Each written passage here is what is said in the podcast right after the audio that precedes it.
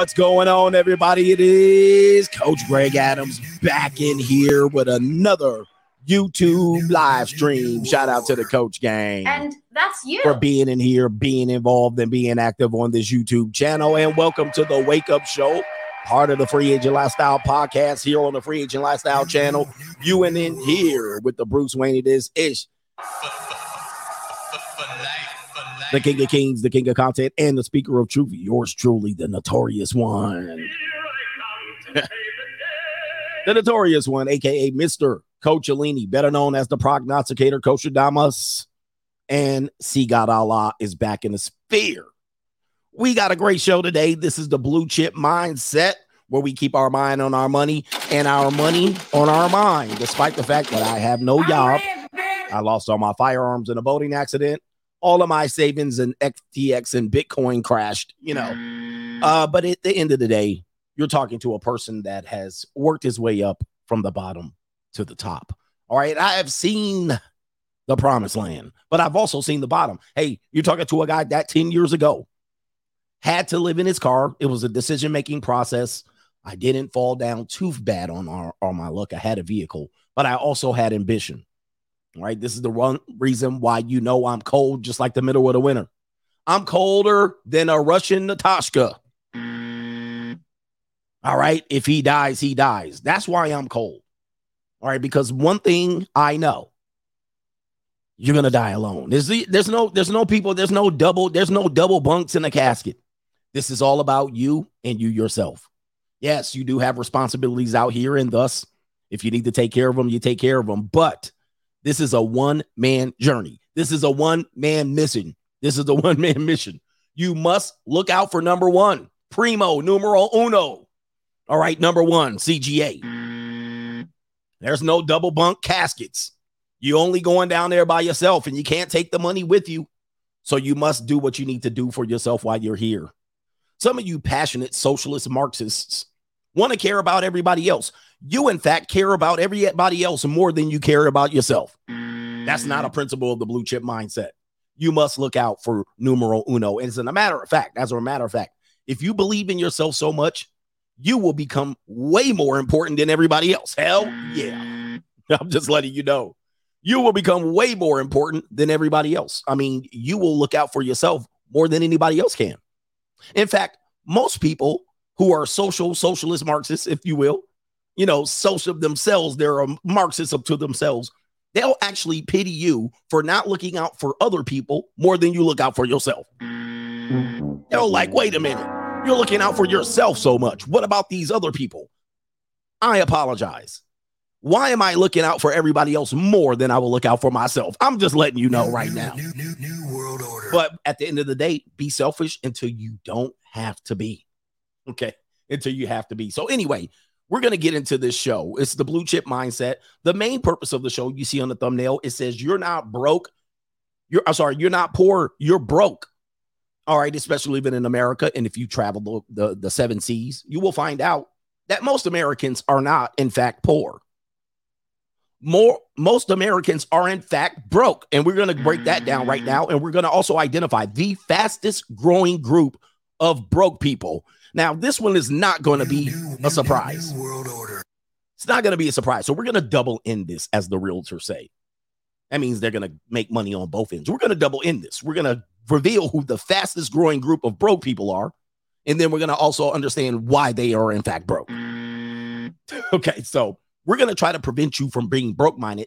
Obviously, number one, look out for self. Have a knowledge of self. Have a great confidence behind yourself. Hey, even when I was down at my lowest low, even when I was living in the back of a Ford Explorer, I knew that I would not be here very long because I had a belief in myself. I was successful before that, and I knew I would be greatly successful after that. And it didn't mean the amount of money that I make, although that was a deciding factor.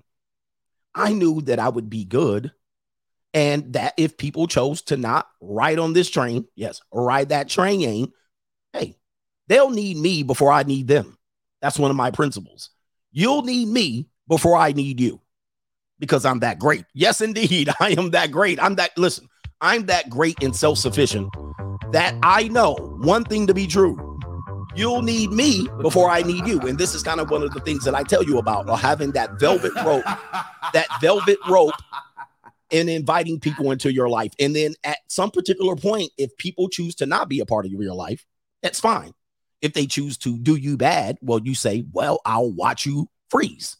It's okay, because I'll, you'll need me before I need you. Listen, I know this to be true. The other reason I knew it to be true is because I uh, I have great pride in myself. I will not ask for help. I don't ask for help. I basically say, well, I have two hands. I have two legs. I'm a fully functioning, able adult. I'll find a way. Where there's a will, there's a way. And trust me, a man like me, there's a will. All right. I don't like to embarrass myself. You know what I mean? A lot of men, and unfortunately men that are melanated, you like to embarrass yourself out here. You're constantly embarrassing yourself, asking for help and begging, panhandling and hustling and asking for hookups and shit like that. It's embarrassing. Like, you embarrass yourself when you are an able-bodied human being, male, man, I'll say male, and you're begging and you're saying that these people who are invisible have more power over you than you yourself. It's embarrassing. Like, you got, can you feel yourself being embarrassed? You have to hustle people out of your money, out of their money. You have to beg. You have to come up with fifty, eleven excuses of why you can't make it. And all of the excuses seem to come from invisible people, the man, the white man, the government, and all of these people. Listen, they need you more than you need them. But that's neither here nor there. But it makes me sick and disgusted that a human being, especially a male, able-bodied, would have to go and beg. Now, when it comes to the women that beg, well, it's par for the course, as they say. You would expect them to do that because they they they somehow uh, want to want to want to straddle the fence between being independent and then coming and begging off of you when you have uh, a reason for them to beg and panhandle. They seem to seem that they find justice in, in penalizing you financially. So they say, I'm independent and I don't need you. But then they also run to the court. They run to the court of public opinion. They run to uh, the, the courts to sue men for old ass Me Too reasons. And it's not a criminal case. It's always civil.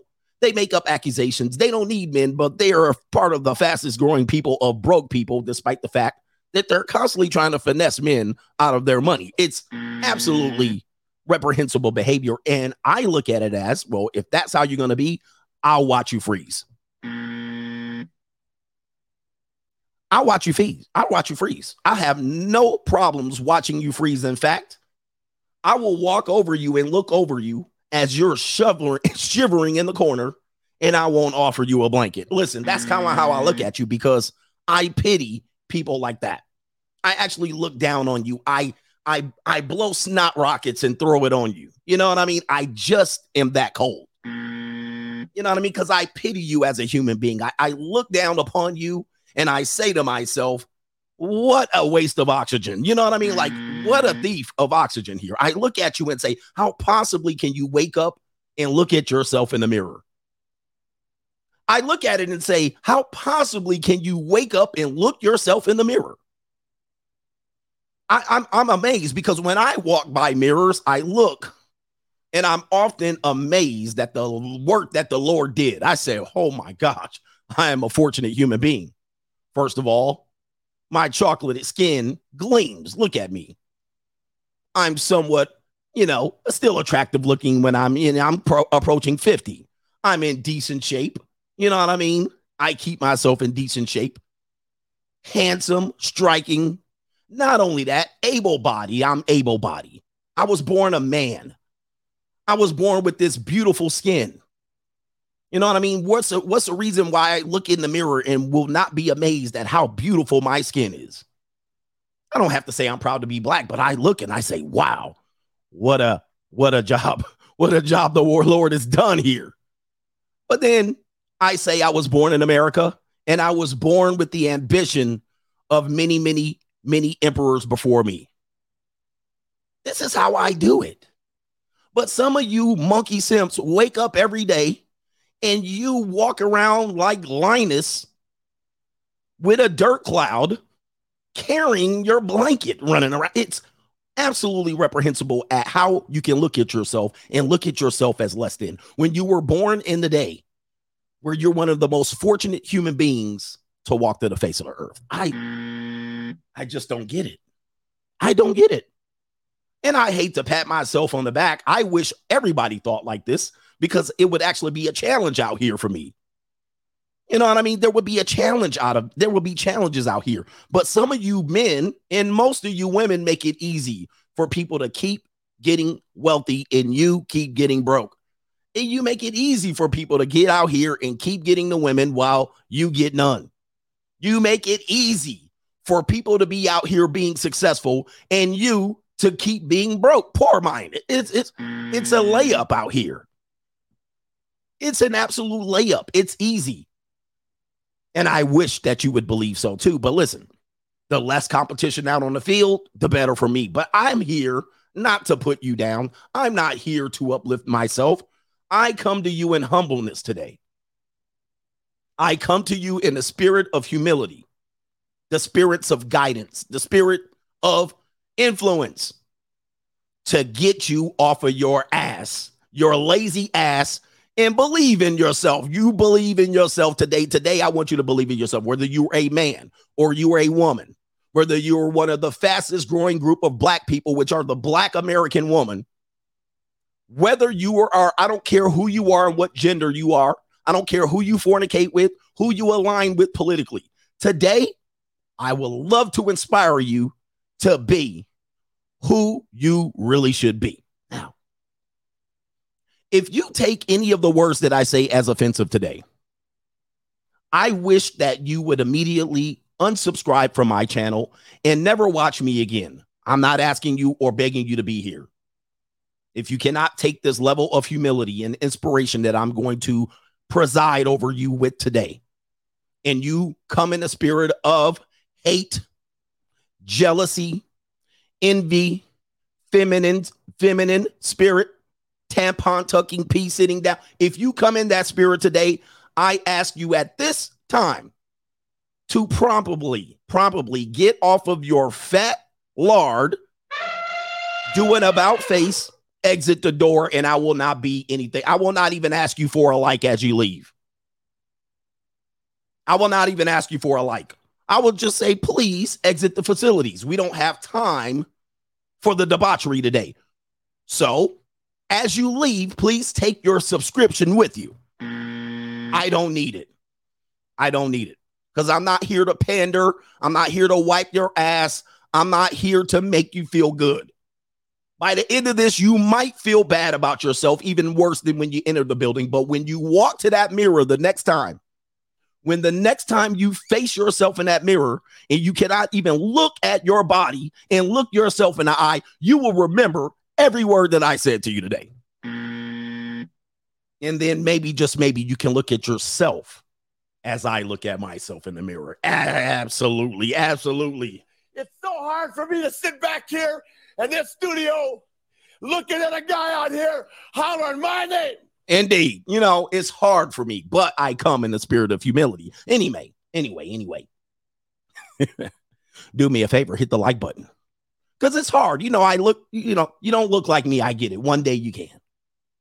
You don't feel like me. One day you can. And listen, and it doesn't matter if I got one subscriber or a million. It doesn't matter if I got one dollar in a bank or ten million. It doesn't matter. I still feel like this about myself. This is why I've been able to get myself from the spirit of uh, brokenness and poorness and poverty and homelessness to get to the position I'm in today. And this ain't, listen, if you're mad at where I'm at today, wait till five years from now. You'll be praying and praying and praying for my downfall, and it's still, still, I will be where I am. Not only that, people have sent assassins after me. People have tried to financially ruin me. People have tried to cripple me. People have tried to stop my progress, and still, I ran through them like it was the Holland Tunnel. Doesn't matter who you send. Doesn't matter how much hate. I know you're watching me.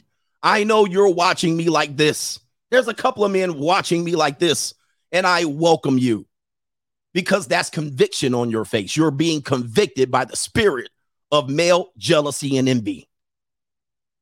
And it's okay, because I need people like you. You were sent here on a mission by Satan himself. Many times, many women. Maybe my ex. But at this particular point, it doesn't matter. Doesn't matter. I want you to be able to look at yourself in the mirror with a sense of pride. And that the belief that you cannot be stopped. There's no man that can stop you. There's no entity. There's no government force. There's no woman that can stop you. And ladies, there's no man that can stop you. But of course, you're going to have to get on the back of C G A, ladies. You got to get rid of that feminism thing, man. Hey, listen, I'm speaking through the Holy Spirit is speaking through me. So please don't keep me on track today. I'm being I'm being guided by the emperors of the past and the kings of the past and the spirits. Lord Chief himself is speaking through me. Chief God Allah is speaking through me. So allow me this one instance to go off. Anyway, we the King of Kings in the building. Do me a favor. Hit the like button and subscribe to this channel. If you are willing to turn your life around, do a one eighty and about face and change the direction of your life. The way you're going to do it is through the free agent lifestyle. That's how you're going to do it. New, new, new world order. You're going to get rid of all the leeches and parasites of your life. You're going to identify them. And as such, you're going to bestow upon them the favor that they deserve. You are a parasite and you're a leech. You're going to get rid of them. Yes. And then when they come back to you, or use any systems to extort money from them, you're going to say, if I ever saw you on fire, I would not piss it off. You, I will not piss the fire out. You will tell them where they will forever reside in your spirit. You will never get a dirty, dirty dime off of me ever again. This is your last meal. This is your last meal. Enjoy. All right. This is what you have to do. This is how you have to walk on this planet. But of course, you want me to care about you and what have you done for me? Mm. Anyway, hit the like button, subscribe to the channel, do me a favor. Dollar sign C G A Live is how you contribute to this show. This is a great show. This is the best edutainment here on YouTube. New, new, new, new, new world order. Okay. It's the best edutainment here on YouTube. Dollar sign C G A Live on the Cash App. Coach Greg Adams T V. On Venmo, paypal.me backslash coach Greg Adams. That is pinned to the top of the live chat on the Free Agent Lifestyle channel. And you can new, new, new, new, new world order. You can send a super chat on the Notorious C G A channel. And I know you're late arriving to the show. I'll have to repeat that in a bit. And yes, we will have a moment to grift by the best grifter here on YouTube. As a matter of fact, we're going to get to the earlier contributors to today's show. And we're going to start off challenging a lot of these men here. We're going to challenge the men. Yeah, this is when Wednesdays we challenge the men here. Women Wednesdays we challenge the men. You know, we give you a little bit for the women. We give you a little bit of that, you know, give you some red pill shit. But today, we're going to challenge you men. You know what I mean? And we're going to let the men get in their feelings. Oh, well, I'm not comfortable with that. Okay, but let me get to the earlier contributors to today's show. You see the topics. Timestamps will be on within the hour after the conclusion of today's show. The main event topic, we will get to that. Desert Brew Crew says, keep your regular job, but work harder when you're not on the clock. He says it's called minding your your own business. Possible Bass Pro Shop sponsorship incoming. I wish they would. I need me a tracker boat. I need me to get out here. Hey. But look, um, yes, man, the mindset that we very, very, very much help these uh, people who employ us. I, hey, when you're on the clock, you work for these people. Okay, you work for these people. But when you're off the clock, you work harder for yourself. I wish people would have that much pride in themselves. It's very tough, though. I get it. It's very tough. It's a scary world out there. If you were raised by a single mother, it's going to be even more scarier. You know, because they, they can't prepare you to be a man. Unfortunately, listen, I know a lot of ladies were like, I, I, I raised men, single mothers. Listen, I was raised by a single mother. God bless her. She was one of the best single mothers I've ever had. She's an amazing woman. Could she make me the man that I needed to be? Uh, I don't think so. Although she did a fantastic job, I was incomplete. And it took me to learn those things. She gave me a great, great base and a foundation. Great, great base and a foundation. But a lot of women think they can raise men and they simply cannot. You cannot. You have zero qualifications to do so. And at most, at best, that man will make it out by the hair on his chinny chin chin. That is the best. But that man then is set backwards at least five to ten years. He has to start off life with a five to ten year deficit at best. And many of them take that deficit and they double it. They flip it. They flip it. And it's a twenty year disadvantage if they don't make the deficit up within five years. That's the disadvantage of being raised by a single mother. Even the best job is a less than par job at best. It's double or triple bogey. Mm. And it is what it is. And so this, we pray for the young men right now that are in the belly of the beast of single motherhood. Although these women chose to do this job, we allow you to proceed in the spirit of failure, acting like you're doing well just because the kid graduated from high school. Mm. Many kids aren't even pulling that off. In fact, if they the public school or the public school indoctrination camp was actually challenging these kids, most of these kids wouldn't even make it through high school. And as a matter of fact, if you look at places like Baltimore, Milwaukee and Wisconsin, Milwaukee and Chicago, Atlanta, some of these kids can't even read at grade level. And yet we praise these people as if they're doing a fantastic job. I tell you, man, listen, it is a it is a horrible thing to have to overcome, but you can overcome it. You can overcome it. Shout out to Dinero Tranquillo. Let's get to this money. That's what we doing today. I'm rich, bitch. Indeed. Shout out to Deacon Clapcheeks. We love Deacon Clapcheeks. He says, my single mother told me I ain't ever gonna be shit. Yes, indeed. And she speaks only as she can speak to a man. This is called nagging, and we should accept it.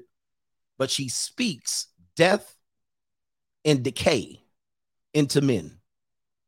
This is the best they can do. This is the best they can do. I, I say this in the spirit of niceness. Ladies, it is not your job to lead. I know this sound sounds misogynist, but the blind cannot lead the blind. If in, in fact, you are one to reach for government resources, there is no way in the world you can be a leader in any household. In fact, if you walk in the spirit of W two and corporate jargon, there's no way you can lead a true leader. But if you are self-sufficient and know how to build things on your own, in fact, you can be a leader, but those people are few and far between.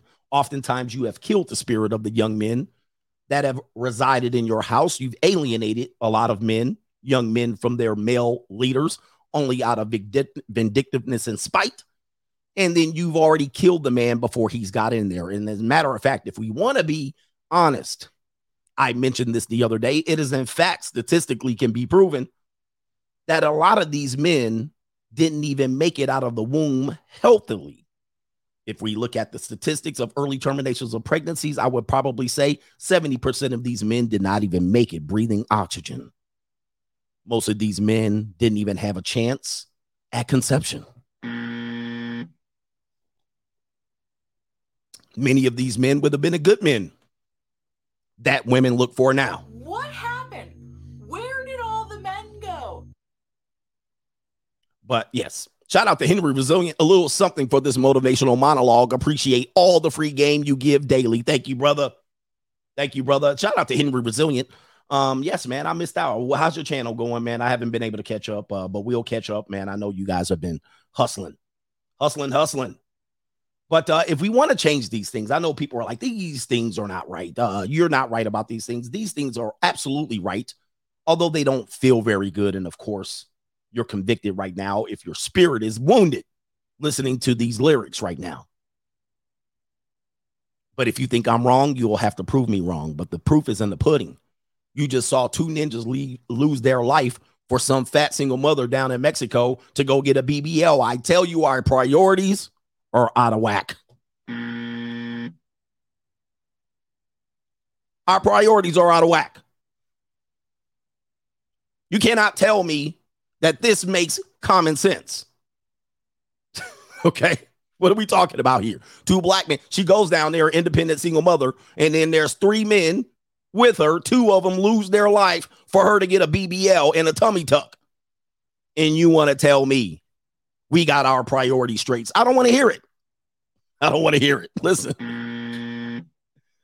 Oh, my goodness.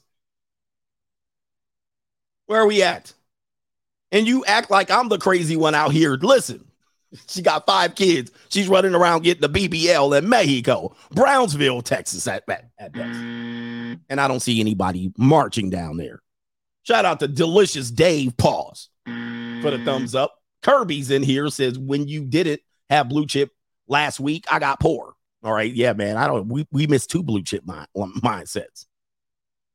Two blue chip mindsets. All right. So people are poor today.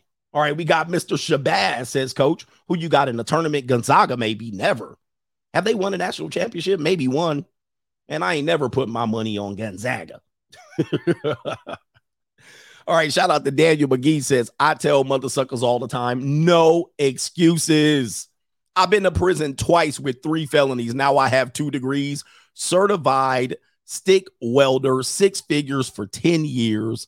If I can do it, anybody can do it. Also, getting my nineteen, uh, twenty nineteen Vet Dino tuned today. One of the beautiful things about these United States of Americas, and this is why you can have so much optimism about turning, uh, uh, pouring shit on pancakes and turning it, wait, pouring syrup on shit and turning it into pancakes in America. You can do that. And I don't care who you are. You can do that. Man, we got some people that have kicked it in already on the PayPal. So we're going to do PayPal and then we're going to move on. I got some people to acknowledge over there. All right, my goodness. But this brother has been down to the lowest point. And in America, this is the only, this is one of the only places that you can turn that around. Truth be told, as much as America is going to be bad and we're going to report, it's going to be harder and harder for you to do this now because the people at the top, they're stealing money from you left and right. And they're robbing you blind. Right in front of your face. I mean, this is actually one of the most, uh, this is one of the, the biggest wealth transfers in the history of the world. And I've been saying that since twenty twenty. So I'm not a Johnny come lately. I've been saying this since twenty twenty. They're stealing right in front of your eyes and you do not see it. So it's going to be harder for you to recover. But in America, you can still do it. Yes. I know people don't think so. No, man, because because the black man, listen, if you come in here with this shit, please leave right now. We're not going to do it. So Newski's in here. He says, ready for the blue chip mindset. My favorite type of show. twenty twenty-three will be a good year for blue collar men. And he says, and I can't come and fix. I can't come and fix your faucet. I'm sacrificing one year to get ahead. All right. You're sacrificing one for one for one year. Okay. Uh, yeah, man, you got to sacrifice out here. Men got to make these sacrifices. I'm going to do two and then we're going to get on. To, I'm sorry, three more and I'm going to get onto the show. J. Cool, my body, my choice. So I can focus on my career. Sounds like some uh, lonely cat ladies in the future. Well, we're going to feel that. We're going to realize if that's the truth. You are right, Coach. No need to be angry. Just let them call themselves out and show us what they are and who they are. Anybody who believes in feminism today, you got to be a complete moron. I mean, it is fallen on its face so many times. And I'm not here to rescue it. I'm here to say nana and a boo-boo. But I'm also here to say, because it's only benefited a few people and it has actually freed men and imprisoned women, but that's neither here nor there. I don't say that as a means to say it's negative about women. It's not, it's not negative about women. You've fallen for it. Um, it has freed men like me. It has freed a lot of men and it has imprisoned and entrapped and ensnared and taxed many, many women. And it has turned them into nothing but consumers. Uh, but, but it is what it is. It's fine. A couple of women got a couple of promotions. Many of these women that you got these promotions, as we revealed yesterday, slept their way to the top. They still had to sleep their way to the top, that is the woman that was the C E O of B E T. Oh, I was a woman. I was hear me roar. I was empowered. Oh, I also had an affair with the boss. Wait a minute. Who are you, ma'am? Wait a minute. Who are still you? Still had to sleep your way to the top. Times never change. What are we talking about? Still ten toes up. Yeah, but she, you know, uh, for for for for the last two decades, everybody thought she worked her way up to the top. But at the end of the day, she has still had to go ten toes up, Kamala Harris style. Yeah. Yeah, it is what it is.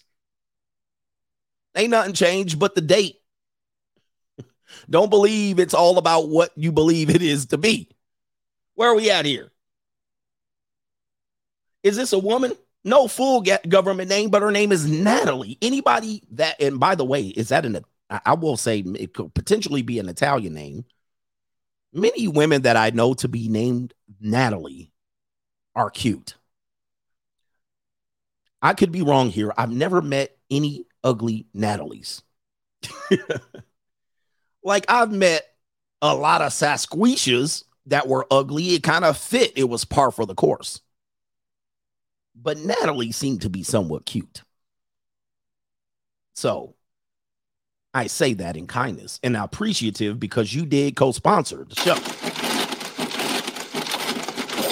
I'm red, bitch. Natalie says, showing some love. Appreciate your content. Thank you, man. Thank you, man. Have you ever seen an ugly Natalie? I've never really seen a stripper named Natalie either. Like, I've never seen a piece of trailer park trash named Natalie. You know, I've never seen a Methany or a Candace or a, you know what I mean? Like a, a Candace. I've never seen, I've never seen like a halfway Florida Kaylee,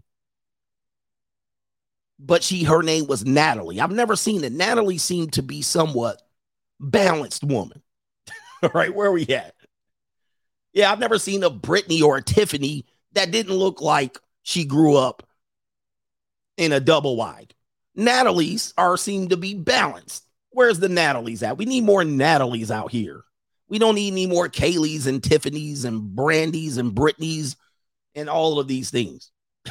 All right, shout out to them. No Bethany's, no Methany's. All right, so there's plenty. And all right, here we go. Natalie's getting mad. Yeah, Natalie, big ups to all the Natalies out here. I want to see a picture of an ugly woman named Natalie. I You don't see that very much. All right, shout out to, we're going to call you Lorenzo Rolling in a Benzo. We'll subscribe to the Money Mindset Group when my first ever passive income check comes in. Thank you for this code. This is a sponsorship. He says, I will be making mid one hundred K at twenty-nine, no kids, single, get that C D L. And that right there will tell you there's no excuses out here. If you are having a hard time finding a job, all right, uh, you got to find it. There's a C D L. There's a there's a book at the D M V. Go get it. Read the book. Get a C D L. Doesn't mean you're going to have riches, but, you know, if you don't have any certifications and you're running around here, woe is me, you're not poor. You're broke. That's a broke mindset. Mm. Go get a certification. Certifications are very, very easy. Uh, they're they're easy. You just have to have a study, study for a couple of weeks, read the book, schedule the test, drop one hundred fifty bucks.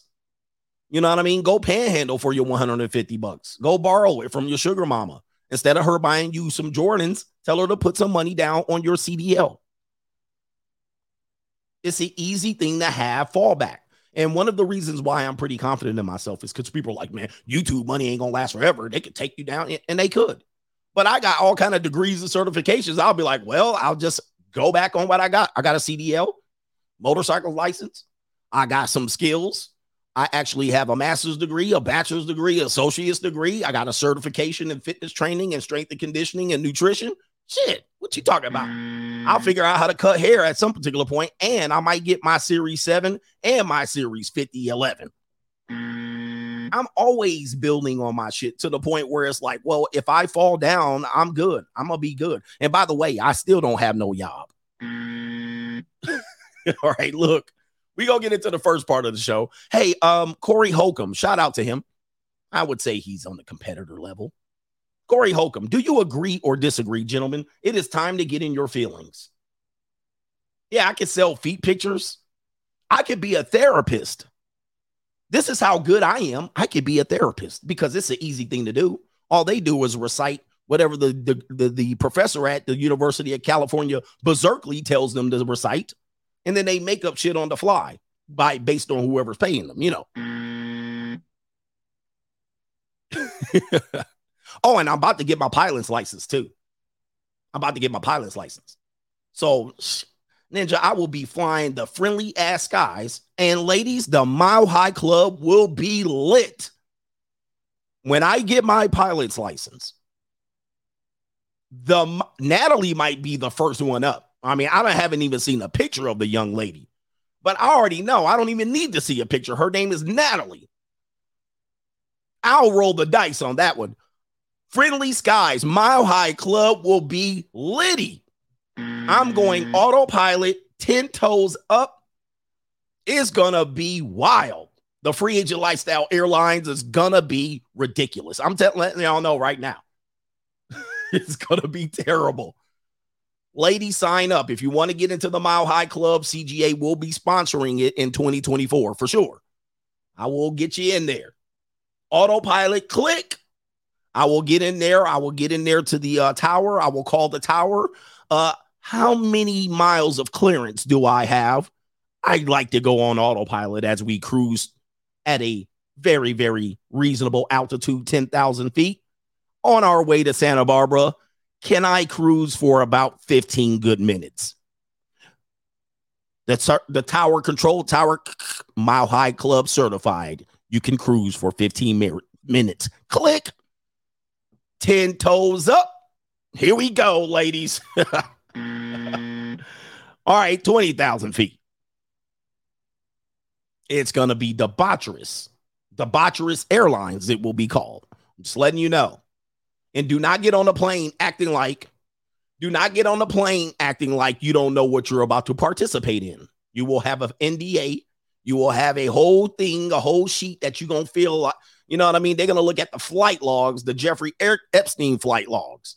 They're going to be like, this guy, what island was he flying on? The flight log is going to look debaucherous. Right? They're gonna be like, this guy. Anyway, ladies, all right,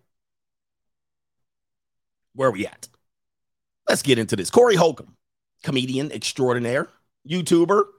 Um, he has this clip. Gentlemen, do you believe in this one? Do you believe this clip? I'm gonna play the clip, and then you can let me know if this is true or false. I might have to put a poll up. All right, let me see, man. Let me see. Let me see. Corey Holcomb, and uh, there he is, right? I think that's Corey Holcomb. I could be wrong, though. Yeah, there he is on my screen right there. All right, so let me refresh and then play the audio. Okay, let's see here. If you got money, you can get women, okay? Now, if you got a lot of money, you can get some of the finest women in the world. So with that being said, I want you to know the way your woman look represents your income. So I'm saying you ain't got to explain nothing to me. I see this recession that hit a couple of y'all upside the head. You- Shout out to Corey Holcomb. Um, what do you think about this one? You know, we talk about this one a lot, and I'm not here to hammer you over your head. I realize many of you ninjas have fat women paying you. And you're telling you, you got so much game. I seen you game guys out here with your elephants out here. Stop lying. But um, a lot of you guys have tax season and all of these things. And you go reach out and you go get you a gordita, you know. Do you think this is true or false? We've been having this argument, you know, and it boils down to beauty standards. Well, I don't like flat backs, and I don't like women that look like this. And I don't like them like that. I like them like this. I like them plump. I like them round and big. Is Corey Holcomb right? Is he right or is he wrong? People are saying that, yes, he's right. Some people are saying, no, Pookie gets the attractive women. Um, there's some, there's a case to be made. I'm not going to completely disagree. Uh, Pookie gets the women that are attractive when they are attractive and young. All right. Yes, I, I see what you mean there. I see what you're saying there. Not, not always. They look attractive to you because you're still broke, right? Well, when you look back at the women that Pookie are actually getting, most of them are eyelash wearing, you know, S T D infected. You know, they, they're not really as fine as they were. As a matter of fact, their value doesn't hold up very much. But, but it's mostly right. I would agree with it. Let's play it again to see if you actually agree with it. Uh, Corey Holcomb here, and he's someone on the red pill side. You got money, you can get women, okay? Now, if you got a lot of money, you can get some of the finest women in the world. So with that being said, I want you to know the way your woman look represents your income. So I'm saying you ain't got to explain nothing to me. I see this recession that hit a couple of y'all upside the head. If you got money, hey. You can get women. Stop, stop, stop, okay? Stop, stop, stop, stop. All right. So interesting conversation. I'm not going to go into a whole thing about it. Uh, I just thought that you would be, it would be interesting to you for you to hear somebody else say something like it. And I mostly agree with that. I mostly agree with that. And uh, this is why we tell people level up. Now, it doesn't mean it doesn't mean the women are going to be good to you. It doesn't mean you don't have the whole masculine frame anymore. It doesn't mean that the women are going to be nice to you. It doesn't mean that they're going to love you, and doesn't mean any of that. He's just talking about straight up access. It's just access. All right. So um, there's a different conversation to be had about that. Let's let's go to this next uh, story within this point. Uh, a school lunch lady is out here. What's going on, ladies? What's going on, ladies? This goes into what's going on in the modern dating world. Women are saying they can't find a good man. Men are trash out here. They're saying they left their husband and their husband was abusive and uh, he's a deadbeat. But these women are out here going around with no punishment, sleeping with kids. Now, I've been telling you that they've been doing this for quite a long time. The majority of people that have worked in education have been women, especially early childhood education, right? It's like ninety percent to ten. Even even greater than that. It's like ninety-three percent.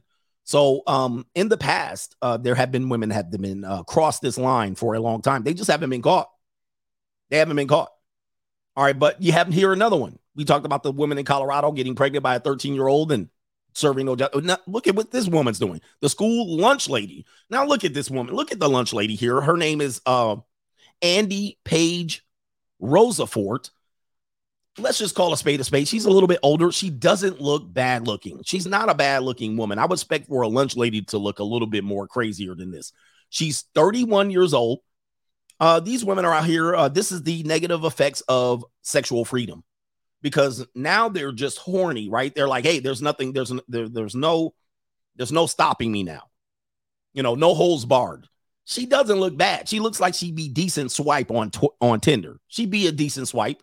She'd be a good time, and she's probably nasty. As a matter of fact, we could probably just confirm that she's nasty. She's letting, she's sending nude messages, videos of her touching herself to a fourteen-year-old. Is it a boy? It might be a girl. They just said a pupil. Oh, it's a boy.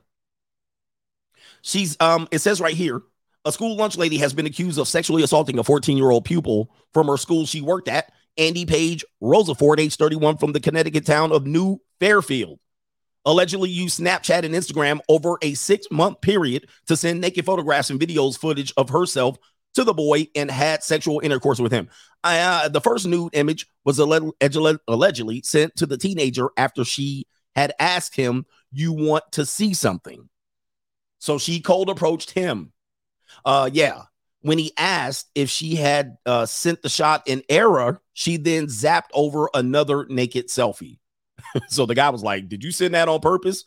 "Yes, I did." Police started investigating her behavior after a friend of the victim told her parents, told her parents, oh yeah, who subsequently reported the suspected assault. And me, as a person that has worked in education, I will tell you, that's normally how it goes now.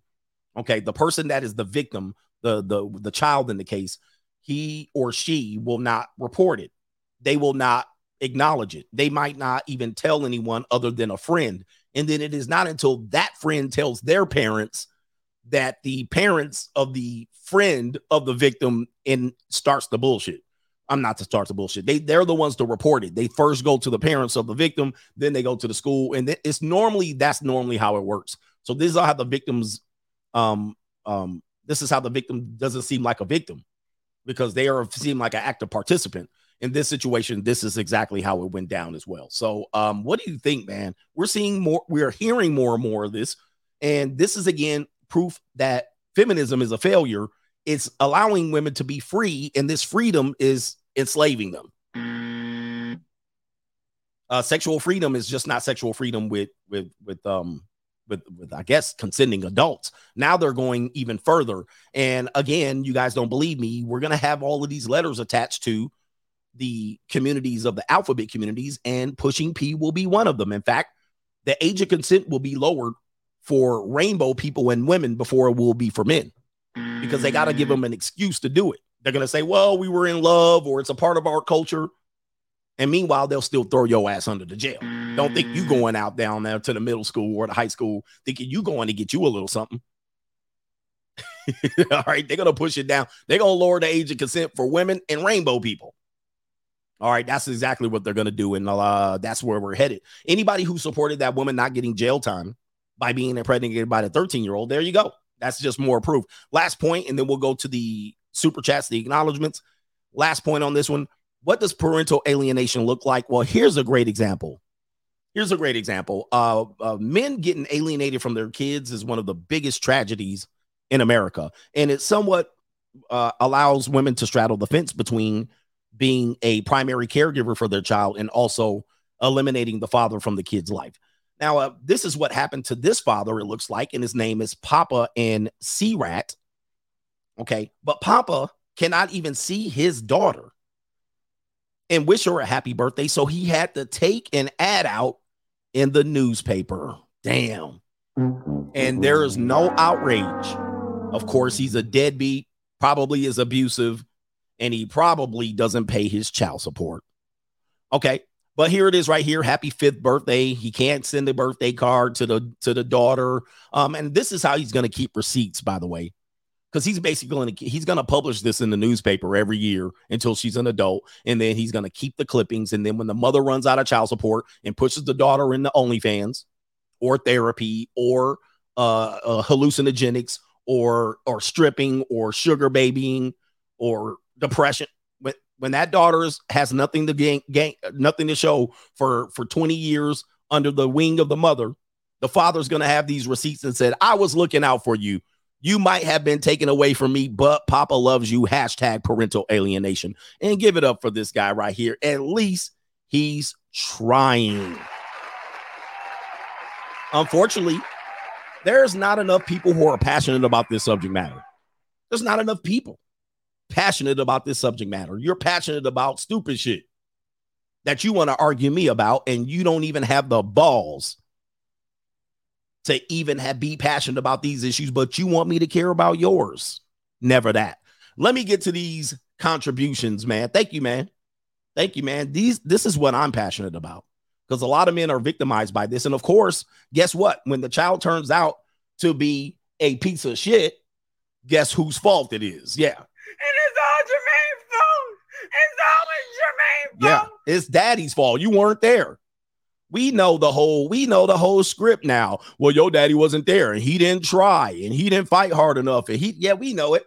Meanwhile, your mother let you live in poverty and dwell in victimhood status while poisoning you with your therapist. And then guess what? Guess what? You turned out to be nothing. You turned out to be a loser.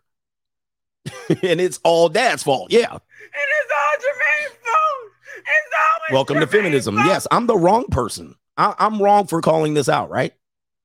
Where are we at? El Santo says, my contribution coach, free agent lifestyle for life. For, for, for, for life, for life.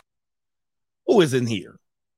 We got Ross. He said, spend more than thirty percent of your income on rent to enhance perceived status. Well, well, well, well, well. When we get to this, we're going to break these numbers down. How much percentage of people, and you said it's more than thirty percent. Are you kidding me? Ross, people are spending close to sixty percent of their income, especially if you live in a blue state, a blue city. People are spending sixty percent of their income on rent and or mortgage. And when we, when we get to these numbers, we're going to show you how people are not poor. They are broke, meaning they have the income, but they're spending them on car payments, which the average car payment has jumped to one thousand dollars a month. You heard me right. So this is not poor. I mean, it's poor-minded. You're not poor. What you are are broke. I mean, thirty percent of your income on, on, on living expenses? Who's doing that? Who's doing that? I mean, not, not many people are doing that. When we get to this, we're going to show you that people are simply broke. You're having the money. You're having the opportunities. You have pretty much what you need. But you also have debt, consumer debt. You have a, a your your debt to income ratio is way off. Your credit spending, uh, your, your spending habits. Not only that, your vices, marijuana. I know I'm going to get on my pedestal. You guys are spending two hundred dollars potentially a day on wet marijuana. All right, maybe a week. I mean, please. I mean, do the math. two hundred dollars, let's just say it's a week. Times four, that's eight hundred bucks. I tell alcohol, alcohol, give me a break. Gambling, gambling, dating coaches, please. I mean, I'll tell you, man, and people are spending money on this one, money that they don't have. And these people are complaining that the system is against them and they're poor. You're not poor if you can spend two hundred dollars a week smoking. That you're not poor, you're broke. Dates, date you're dating, and then you're saying that the system is against you. This is called being broke. You're you, yeah, you're buying DoorDash, you're spending money going out to eat and buying drinks. I tell you what, buying drinks is how you go broke. Okay, anybody that runs a restaurant knows, and this is what you should know because this is the blue chip mindset. When you go out to eat, they basically break even or lose money on food. Restaurants, unless you go to like Javier's where they basically serve you Taco Bell on a plate for, for twenty-eight bucks. All right, you're getting Taco Bell, but just slightly better than Taco Bell. But, but when you go out and you eat and then you buy two to four drinks, Ninja, eighty percent of your bill is drinks. Like eighty percent of your bill is drink. I mean, alcohol drinks. You just, do you see where you lost the money?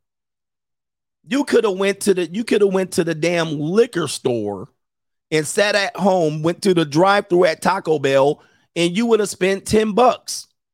But instead you spent eighty bucks, four drinks and a plate of Taco Bell at Javier's for yourself. And if you brought a date, it's one sixty, one eighty if she bought two or four drinks.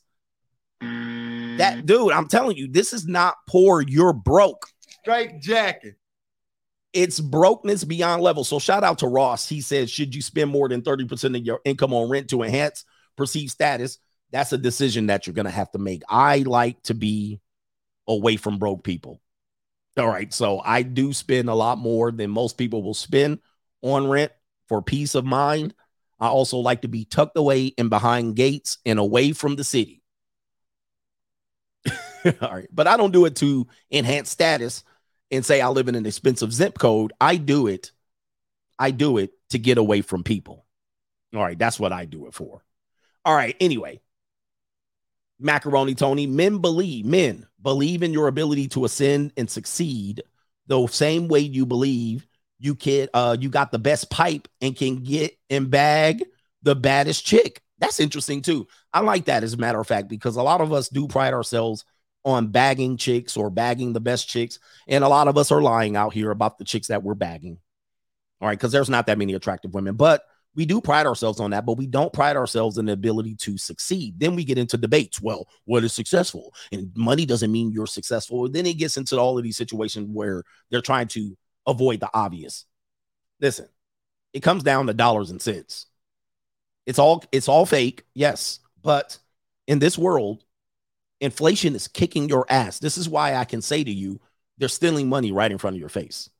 All right, they're robbing you blind. Actually, they're robbing you in broad day. Uh, but you don't realize it. And there's nobody that uh, has outrage against what's happening. We're going to get to that in the next segment. Nobody's outraged. They're just taking it from you. They're charging you double. They're charging you thirty, forty percent for the same thing that uh, same same thing that they, that was uh, twenty and thirty percent less last year. They gave you stimulus checks and it was wiped out by inflation and it was taxed and gas wiped it out before you even got it into your grubby hands and you waited for it. I mean, it doesn't take a genius to figure this out. But nobody has outrage. Not only that, they're printing money, digital money. They're sending money off to foreign entities for feminism in Pakistan, all right, in Ukrainian war and World War Three, and funneling money in and laundering money, and nobody's saying anything. There, we're still using the same that the white man's doing this and the ninjas are doing that, and the, it's absolutely crazy. But there's nobody doing uh, there's nobody doing anything about it about themselves. All right. Jay Cool says, Coach, I actually realized that for the first time in my life, I really do believe in myself. And I realized a couple weeks ago, without the belief in yourself, you have no chance out here. And you have to have a somewhat sick belief in yourself. The belief in yourself has to be so strong that people laugh at you. When you when you have this belief, they look at you and say, I can't believe you believe in yourself this much. That's how sick the belief in yourself has to be, because then by the time you actually can show why you believed in yourself, people will realize it and say, damn, I really see it now. It makes sense. It has to be disgustingly sick. It has to be to the point where you would be like, I, the other people can't believe that you have this self-belief and self-concept. Absolutely. Absolutely. Jake Wish says, Coach, you are preaching to the choir. No man or woman will block your progress or my progress. Take me out with the free agent lifestyle for life. For life, for life. You know, I always tell people, I, you know, if you ever seen me in public, I'm a very confident walking guy. To be built the way I'm built.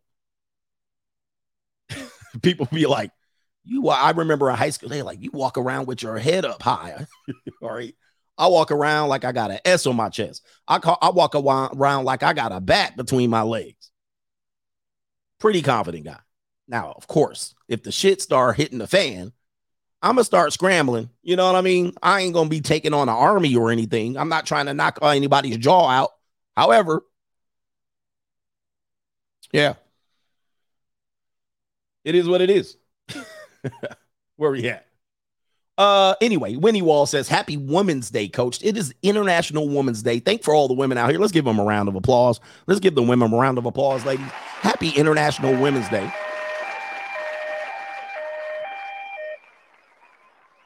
I don't know what we're supposed to do here. Uh, let's thank the men for giving International Women's Day. What are we supposed to do with this? Let's acknowledge all the men that put the women in position to have an International Women's Day. Let's give them a round of applause.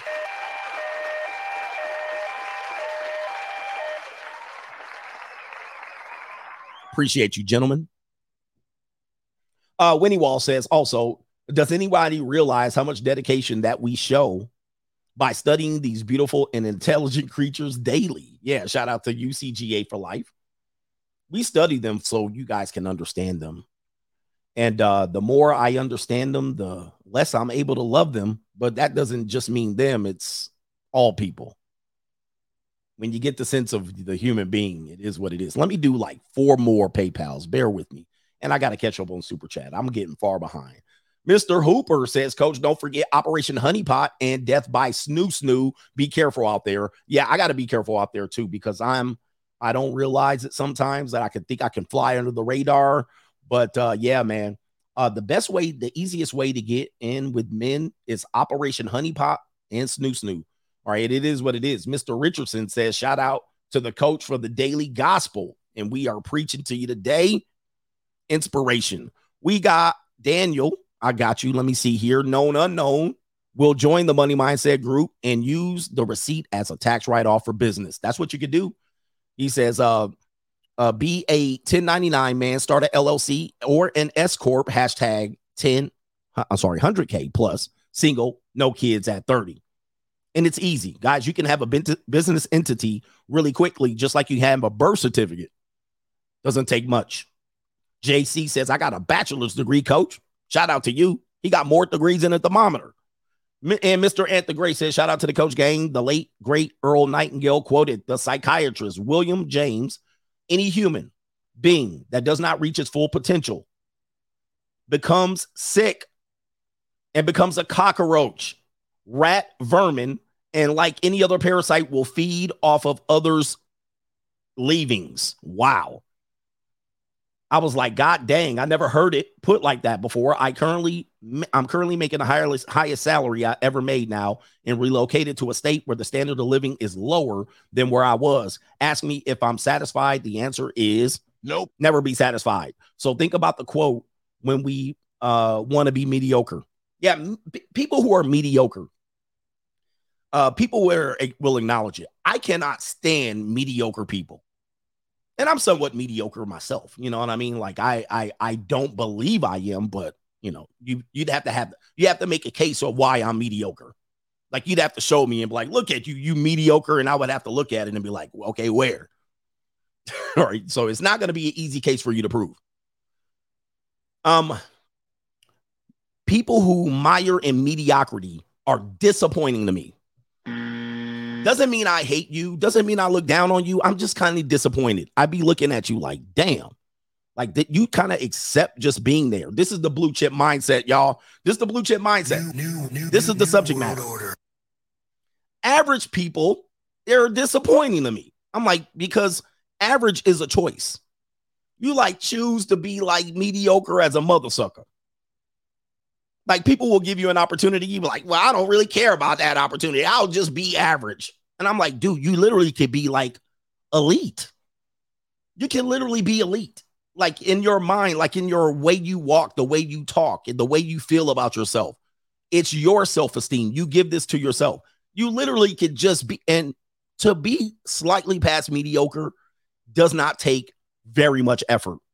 You literally be like choosing. Somebody said I Q is a real thing. Oh, you deleted it. Listen, we're not talking about money, smart, appearance. We're not talking about any of that.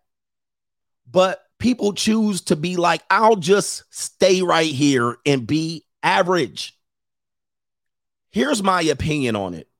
If you stay average, eventually some sort of inflation or taxation is going to drag you below average.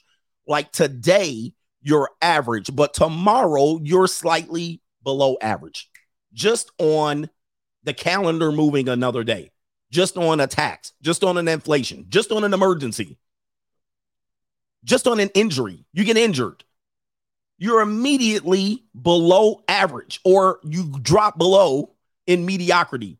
It doesn't take much, but because that's why mediocre is disappointing to me. I'm going, man.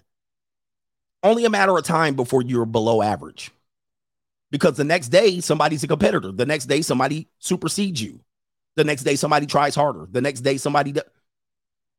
And I'm under this constant pressure of there's somebody actually doing something a little bit better. So if I just sit here, I'm actually losing today.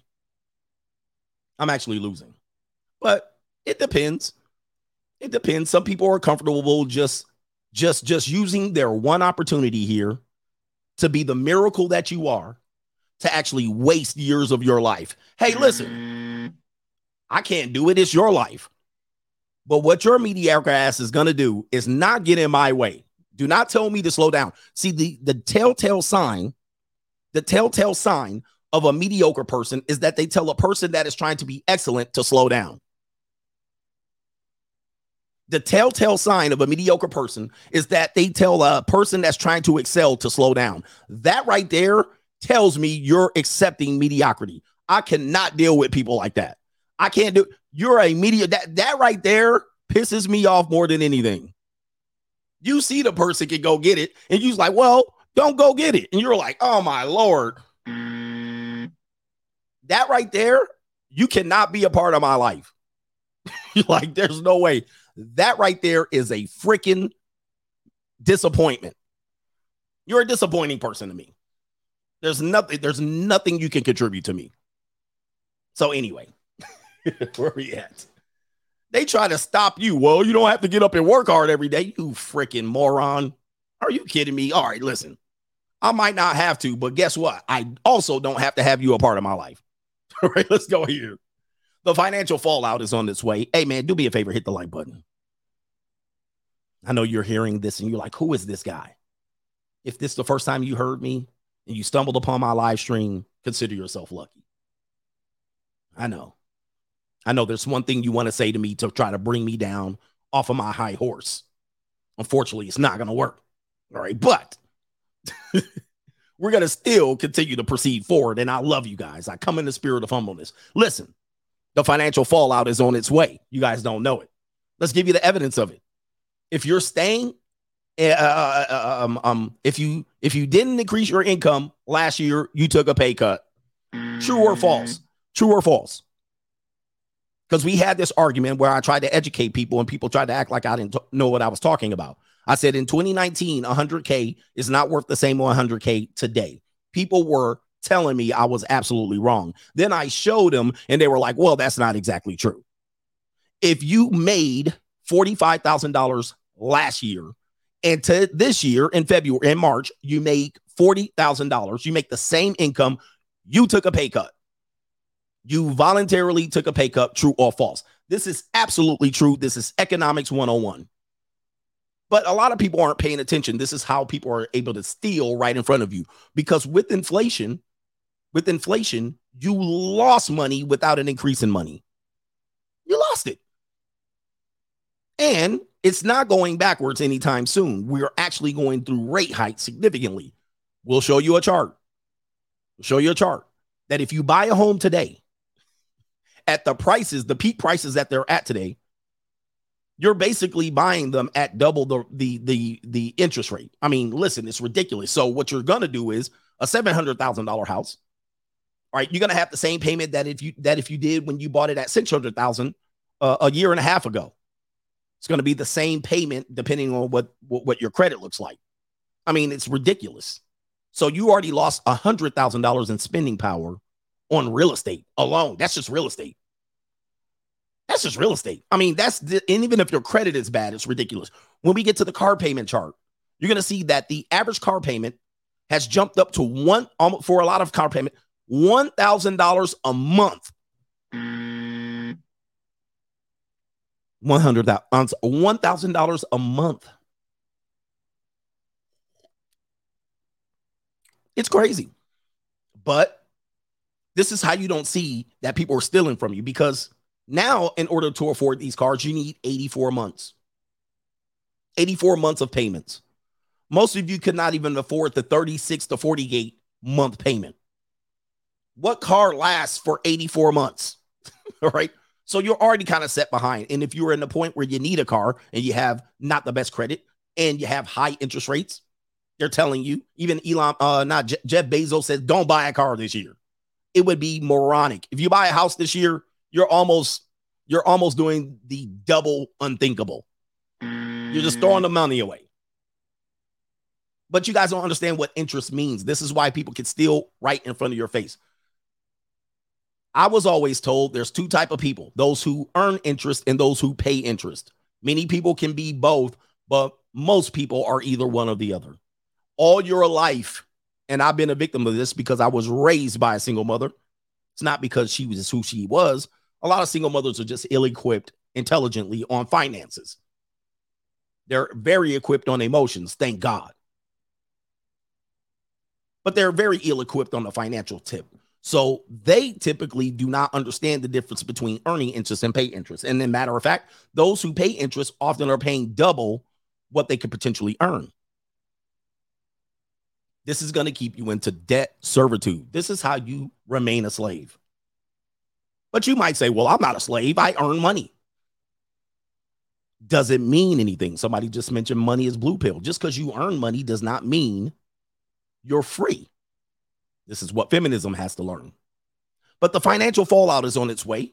Let's take a look, gentlemen and ladies, at what we are uh, what we are experiencing right now. And listen, does you don't need a degree what to what we're you don't need a degree to understand what we're talking about. This is week one of Econ- uh, economics class in high school.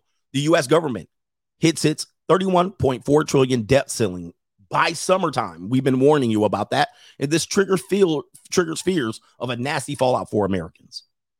Okay, now what you're going to say is print more money. Well, you're an idiot. All right, if you say something like that, because that eventually just increases inflation, devalues the dollars. You're an idiot.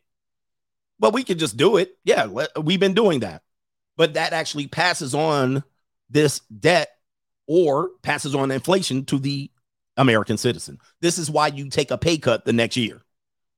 This is why you take a pay cut. And the, this is what the government, the Fed's going to just basically print more money, more digital money. And essentially, the other way they get out of this is how they're able to steal money from you right in front of your face, is they create additional taxes. So, yes, you then took a pay cut on inflation. You also took a pay cut because now you are paying more taxes. This is just economics one oh one. You don't need a degree. This is how you lose money. This is how the rich get rich and the poor get poor. by seeing things right in front of you, but you're arguing about things on the Bad Girls Club. You're distracted with bread and circus. And you don't see the negative effects of this current administration. It's absolutely been deadly financial. Financially, it's been absolutely horrible. It's been bad for business. It's been bad for personal income. It's been bad for the economy. It's been absolutely devastating. But there's some people still running around here praising whoever these people are in this current administration, acting like he's doing miracles out here. Not only that, you still have people that are, aren't off the government dole and any of these unemployments, any of these handouts, any of these stimulus checks, any of these child tax credits, any of these uh, things that you've been on in the last two years, you still have not come off of it.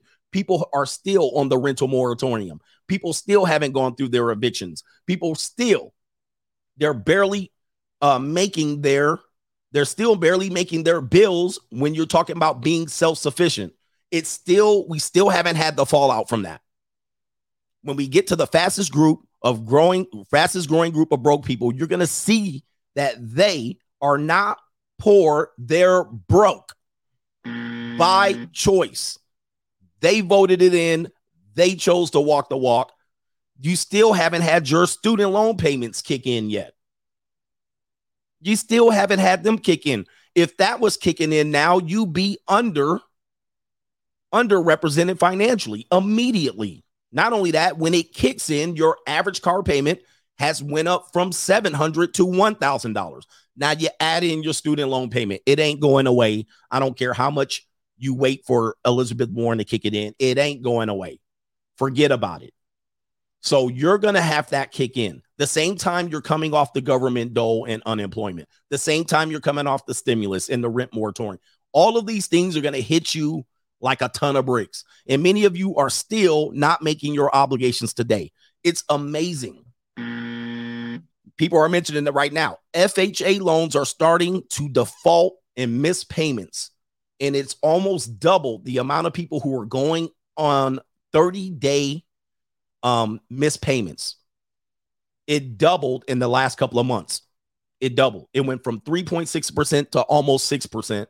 In the last couple of months. And these are F H A loans, which are typically uh, subprime borrowers are typically going to use the F H A loan. This is why I caution normies against home purchases, because they typically do things. They try to save a couple of dollars on their down payment. They use an F H A loan. They use a first-time home buyer. And then they eventually get eaten up on an adjustable rate mortgage, or they get mortgage insurance, P M I. And this is how it escalates. And then this is how you start missing payments, right? If you're missing payments and your student loan hasn't kicked in, if you're missing payments and your average car payment's going up, not only that, the average missed payments on cars, car loans have gone up as well. We're headed into a very dark time for not all people, but many, many people. This is why I tell you, I don't understand how you could be complacent right now. I don't understand why there's no sense of urgency. I don't understand why you don't look at people stealing right in front of your face. I don't understand it. I don't understand why you could be getting into relationships right now. I don't understand why you can be thinking about being lonely. I don't understand how you could think about running game right now. I don't get it. it's it's absolutely mortifying to me that people are actually putting these things as a priority, and you're actually missing the theft right in front of your face. But that's neither here nor there. New, new, new, new, new world order. I don't understand how you could believe in feminism right now. I just don't see it. I'm like, how? It's actually falling on his face. It's, it's falling on his face. There, there's no, I mean, International Women's Day. I'm not pooping on it, but where is the benefits? Or where are the benefits? I can show you a bunch when we get to the next door. I can show you a bunch of losses here. Let's go to the primary. Let's go to the average car payment. Car payment. I meant to pull this up. I meant to pull it up. Okay. Here it is.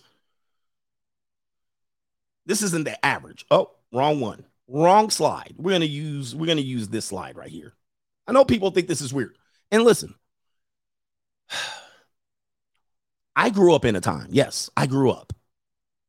one thousand dollars is absolutely mortifying for a monthly car payment. I once had a car payment at five hundred dollars a month. Okay, this one thousand dollars a month is just impossible for me to imagine. But uh, when you look at inflation and, and the average rate of inflation per year, this is very common. Take a look at this. one thousand dollars a month or higher car payments are distressingly common right now. This is mortifying to me because I know that most of you people who are somewhat average and subpar, you're, you don't have the income for this. You, the income does not rise at the rate of this necessity. It does not. New data from Edmunds shows that more than fifteen percent of new vehicle buyers are signing up for four-figure a month payments. And we're also seeing high levels of repossession right now. These people's cars are going to be repossessed. The share of new car loans with a monthly payment of one thousand dollars hit a record high last year. New data from Edmunds shows the company says fifteen percent. fifteen percent. I know people are like, that's not a lot. That's a lot. fifteen percent of buyers who financed the new car in the fourth quarter of twenty twenty-two. You're an idiot if you financed the car in the fourth quarter of twenty twenty-two with the peak interest rates of where they were. You're a moron, but that's neither here nor there. Signed up for a four-figure monthly payment. It was the peak of the interest rate. That's up for ten percent. A nearly fifty percent increase in the overall share. Come on, man. This is what we're seeing. And of course, you're going to be upside down in your car. You're going to get it repossessed. And eventually your Tesla's just going to drive back to the car lot. And this is not financial advice as well. This is for educational purposes only. This is for educational purposes only, but do what you got to do out here. Hey, look, you need a new car? Go get one. You want to buy a house now? Have at it. I should show the repo. I should show the sales. Yeah, I got to show the sales guy when I talk about these things. All right, but this is what we're seeing. This is the data that we're seeing today. And people are making these decisions, but we know we don't have the economics to support such a thing. We just don't have it. Uh, let's go to the defaults on um, house loans here. F H A loan, um, missed payments, thirty-day missed payments. thirty-day missed. And eventually what's going to happen is a thirty-day missed payment is going to lead to a sixty and ninety-day missed payment. And then it's going to lead to a foreclosure. Okay, that's all it's going to do here. Uh, let me see here. Where's the data? All right, they're giving me loan rules here. They're giving me loan rules. All right, up. Let me see if I can get it, get it right here. That's not it. Bop, bop, bop, bop. Yeah, they're giving me the loan rules. We don't want the loan rules. We want the data. I wasn't able to pull it up early this morning. But uh, essentially what happened in here, I'll paraphrase it. We're, we're basically seeing an increase of people missing their mortgage payments. All right, and so this is what's going to bring about the people who are apprehensive about Uh, the housing market, the housing market uh, are bursting, the bubble bursting. So people assumed that what was going to happen is the bubble was going to burst as a result of, as a result of just the housing prices uh, not making sense. And I said, that's not how the bubble bursts. The bubble bursts is because people can't afford their payments. Essentially what happens is you get laid off, or, you know, your student loan debt kicks in, or your, you got a thousand dollar a month car payment. And then you have to make decisions. This happens to all of us. It's happened to me. I had to make a decision. Should I make my car payment, or should I make my, my rent or mortgage? Well, if I got, if I don't make my car payment, I'll get repossessed and I can't get to work. This is what's going to happen to people. This is what's happening. You're getting your expenses tightening because you're not getting your increase in income. Essentially, you'll not pay the rent. What's the likelihood that they're going to knock on your door and kick you out? Not only that, you say, well, in order to foreclose or evict, you got to go through a court process, which can be quite lengthy. So you say, I can miss a couple of house payments or mortgages or rents. And this is what people do. This is what people do. When that happens, it goes from thirty to sixty to ninety. The foreclosures happen. Then you're going to see people start to miss on these payments. Then it's going to go back to the bank. Essentially, the market is going to collapse. The banks are going to have to figure out how they're going to get this money. They might have to short sell. The, it's going to be a tremendous fallout. We're going to see it. I know it's coming. It's coming. This is frog in a pot for real. This is frogs in a pot. We just basically are simmering. We're seeing it coming. It's it's coming. It's coming. That's like Donald Trump says, I'm coming. Kamala Harris says, don't come. Trump says, I'm coming. Yes. Any little event will accelerate this. Soon as student loan debts are starting to have to be repaid, it's going to accelerate this. So soon as they kick it up another notch on the Fed rate, on the mortgage rates, on the insurance, it's going to accelerate it. That's all it's going to do. So we're simmering right now. It's going to be boiling at some particular point. We just don't see it coming. This is why I don't see men getting into relationships right now. Mm. I don't see it. You're carrying a dead weight. Odds are the fastest group of growing broke people.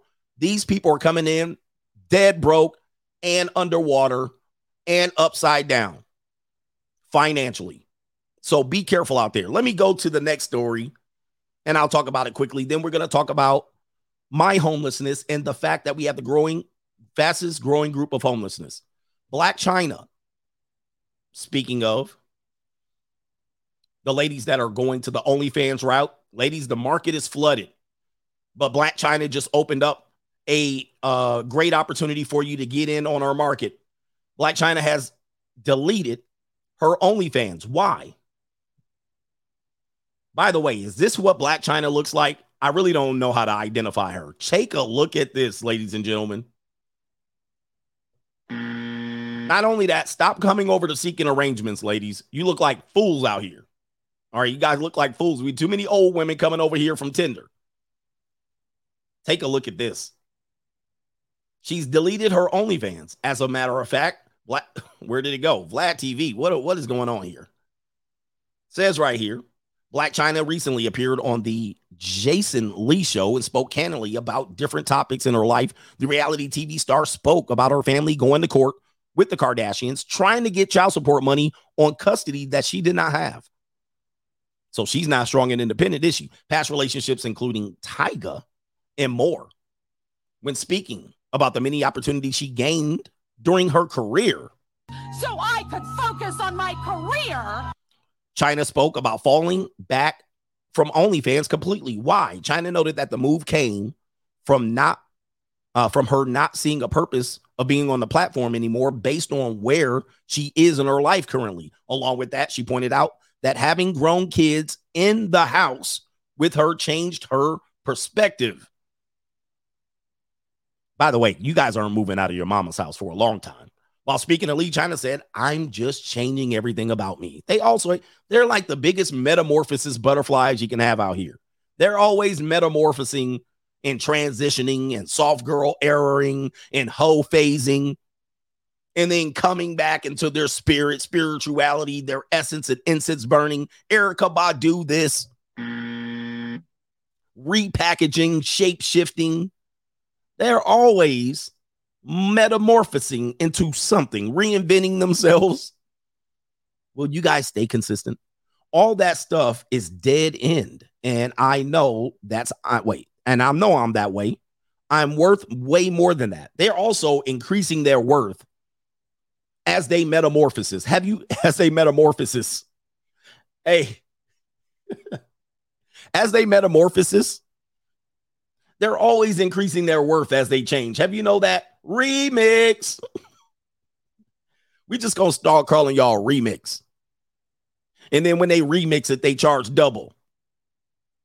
I'm worth way more than that. I feel like, well, there's a there's a red flag. I feel like, well, just if you feel it, it's true. I feel like I have a bigger fish to fry out here. And at the same time, I had so many things in lawsuits. I'm like, wow, but yeah, I'm good. She probably owes a lot of money in lawsuits. Shout out to the people that do still have their OnlyFans and stuff like that. Get your money and don't let the money make you. All right. So this is what she had to say on this one. But oddly enough, what, what she really is doing now is she has to face the fact that her children see her as a stank hoe. That's what, that's basically what's happening here. That's basically what. Let me boil it down to what happened. Her children look at her like a skeezer. It's like, Mom, what is this? She can no longer face the fact that she got to walk out into her friend. Her her kids' friends are looking at her doing all these things, and she had to delete it. She had to take the mask off. It's actually crazy, man. But this is kind of what we're doing. We're letting it. We're letting these people lead us. The blind leading the blind. And now she's reinvented herself. I'm sure she's going to marry a preacher anytime soon. And everybody's going to forget about her past because that's what we do. We let them change, go in their cocoon, come out. Don't judge me on my past and look at my worth. It just increased fifty eleven. Let's get to the contributions, man. And then we're going to talk about the fastest growing group of homeless and broke people. And it shall not be a surprise. You should not be a surprise. And by the way, I am not sympathetic to this group of people. I am not sympathetic. Did, did we get God? New, new, new, new, new world order. I see they slowed me down. Okay.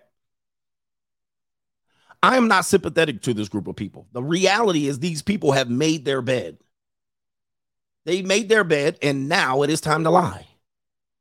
And we got to let sleeping dogs lie. Let me get to the super chats. The Notorious C G A channel is going through a little bit of an issue. Let me know if you're having some issues over here. The Free Agent Lifestyle channel is going. Uh, let's see here. Let me do these super chats. Let me see this super chats here. All right. We got Wieland. He says, thank God you're back, coach. Keep warning us of the dangers of the of the humanity. All right. Over there. Shaw X says, fellas, utilize a budget spreadsheet. By the way, by the way, I do have a budget spreadsheet on the um, Money Mindset group, and I might have to repost it because the new members, it's probably pretty far back. But uh, my budget spreadsheet, there's an Excel spreadsheet. You can use it and track yourself a monthly budget. And Shaw X says, utilize a budget spreadsheet. There's also an app that helps you budget and set savings goals. It helped me save around eight hundred dollars a month. Shout out to you for that. All right, eight hundred dollars a month is a big one. And uh, let's cut out the alcohol. I know you guys want to be cool and talk about you got Henny on deck and you'll be drinking fireballs and all these things. Nobody cares. You don't look cool anymore. It's like smoking cigarettes. You know, it's it's a personal choice. It doesn't make you look cool. Maybe cigars. All right, shout out to Crypto Keeper, Fed Chair. Uh, Jerome Powell says, we'll have real-time payments in this country very, very soon. He's talking about C B D C, coach. And we've been telling everybody about crypto, uh, those things right there. So, yeah, man, um, those things are going to be happening. And also, all of these things that they're making convenient to you, like electric cars and these things, they will have things that if you miss as much as, there's proof of this, by the way, if you miss as much as one payment, they can shut your air conditioning off in that vehicle. Mm. Did you hear that? I shared with you that they can have the car repossessed. Okay. But now they're saying they can shut the air conditioning off. I don't know what to tell you. I don't know what to tell you, but they are looking at a ways and means to control us. Um, and it's not a conspiracy theory. It is what it is. We're going to go there because a lot of desperate people are going to sign up for it.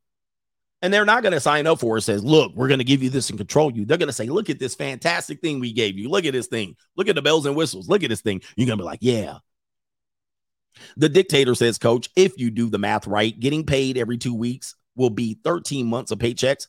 At the end of the year, you can get a step ahead on average. That's interesting. Yeah, because there's some calendar months that goes five weeks. Some that have four weeks, some have uh, three and a half weeks. So you might get an extra paycheck in there. And you go, you guys, you guys know, you guys know uh, when it happens because you know that, you know what I mean? When you get the five week month, you're like, oh, hell yeah. Right. You get that week that runs five weeks. You like, oh, that's an extra paycheck. You know it. But most of the time you blow it. Shout out to U S Army, U S Army retire. Hey, coach, it's twenty twenty-three.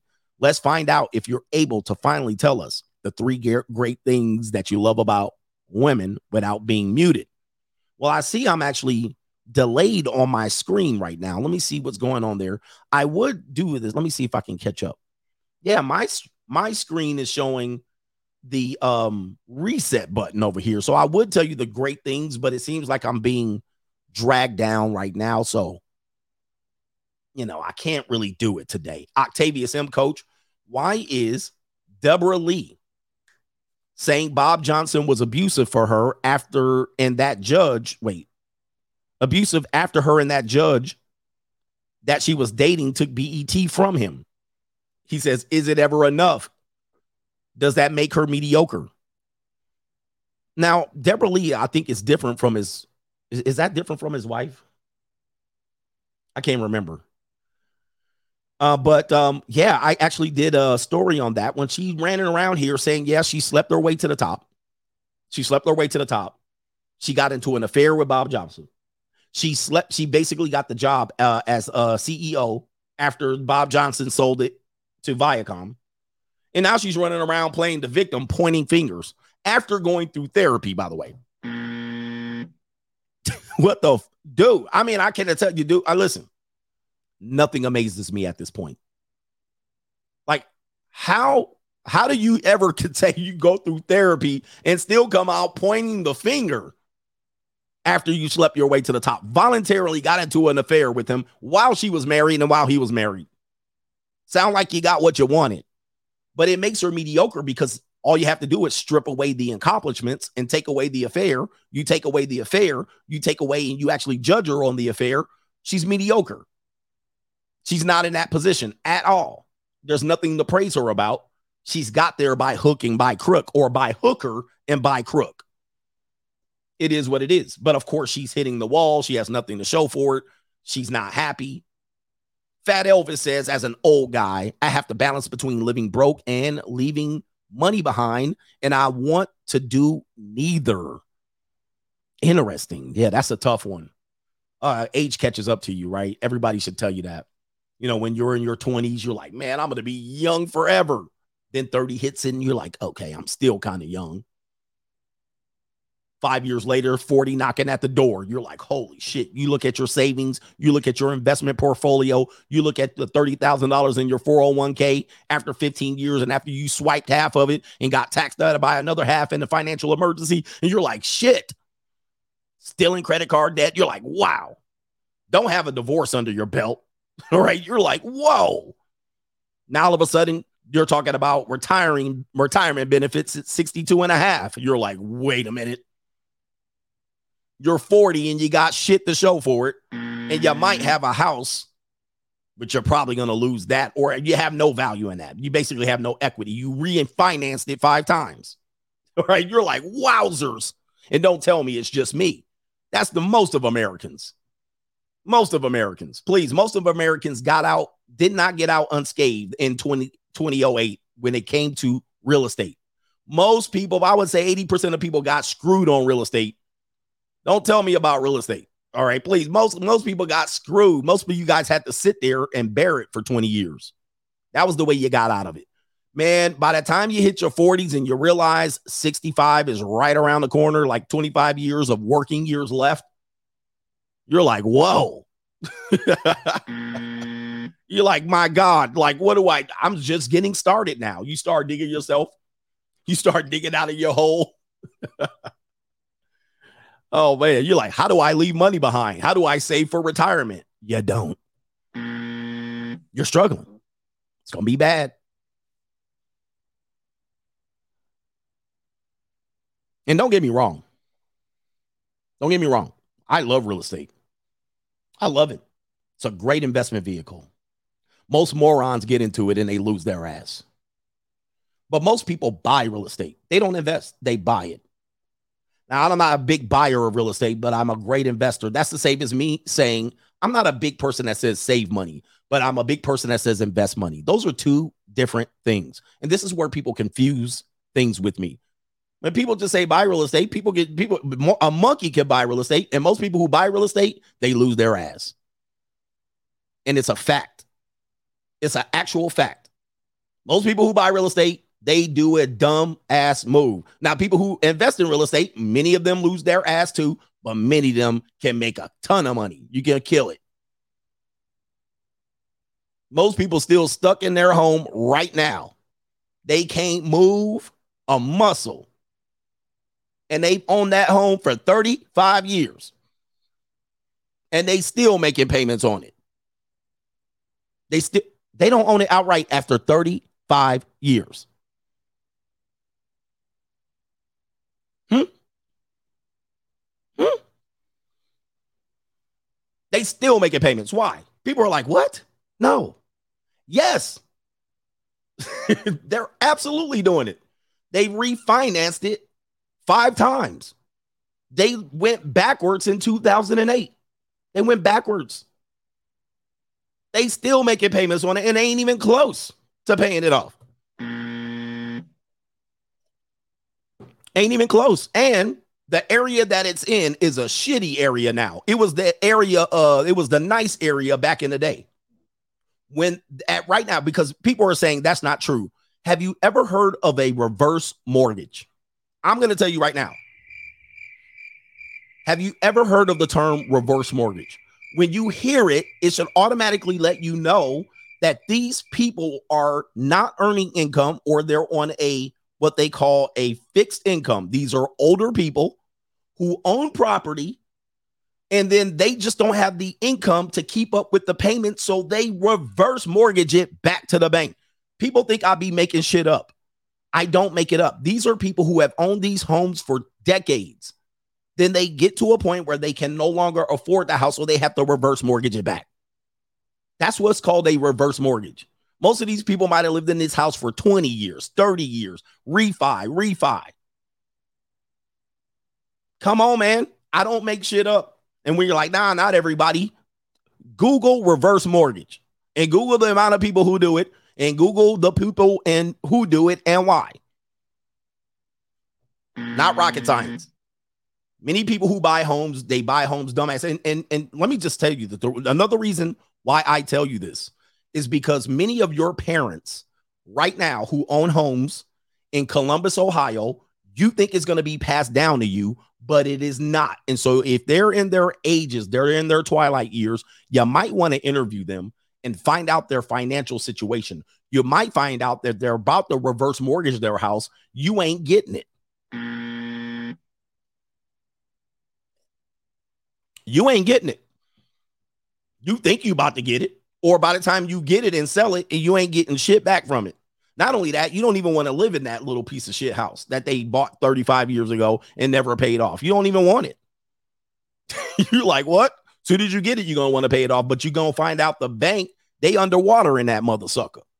You better do, you better do your due diligence. This is why I tell you these things. This is why people become broke. You're not poor. You're going to become broke. You're going to find out that your mother, get your mother, your grandma, your nana right now taking a phone call from a man in Nigeria. She about to reverse mortgage her house back to that guy. That dude in Nigeria about to get the tax and title on that house. And they might not have paid their property taxes in a minute. Hey, man, this is most people. This is why people keep, oh, buy real estate, buy real estate. No, mor- morons do that all the time. And they do not come out on top. It's very, very evident. You could just, the evidence is everywhere. You have to really, really be mindful about this. This is not a joke. It's not a joke. Do not tell normies to do this because they get stuck all the time. All right. Anyway, shout out to uh, Kareem. And this is the blue chip mindset. Am I giving y'all blue new, chips out new, here? New world order. Am I giving y'all blue chips? I'm waking y'all the hell up. You better interview your mom and your elderly parents and your grandparents and find out if they got student loan debt too, because you might be responsible for that. You could be. Many cases not, but you could be. You're not being set up for anything good. The pension's already spent. She already got the Social Security. Many times they went and got the Social Security way earlier than they needed to be. Read it, needed to. And they got taxed on it heavily. Mm. They might not have no life insurance either. Yeah. Your mama, your, if she's a single mother or a black woman, I almost guarantee you she does not have life insurance. I'm giving y'all this blue chip, gang. And, I, and this is not up for debate, because we don't want to hear from the guys, well, all you have to do is go sit your ass in the corner. We're talking about what's real. Many people right now got elderly parents. If you have a single mother black woman, she does not have life insurance. She has student loan debt.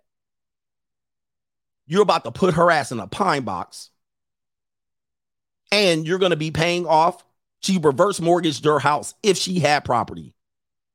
Oh, yeah. Yeah, boy. This is America. We're about to hit this wall, this wall the next fifteen years. This is what a lot of us are going to experience the next fifteen to twenty years. So let's get it through our skull. When we get to this next point, you're going to see exactly why. these people are the fastest growing group of broke people. And that's what you're set up for. You're going to be set up for. It's going to affect you. Where are we at? Kareem says, good morning, coach. I have a six-figure settlement coming in this week. Any investment advice? Well, I don't give investment advice here, but congratulations on that. I would say get with a financial planner. All right, so you don't want to squander this.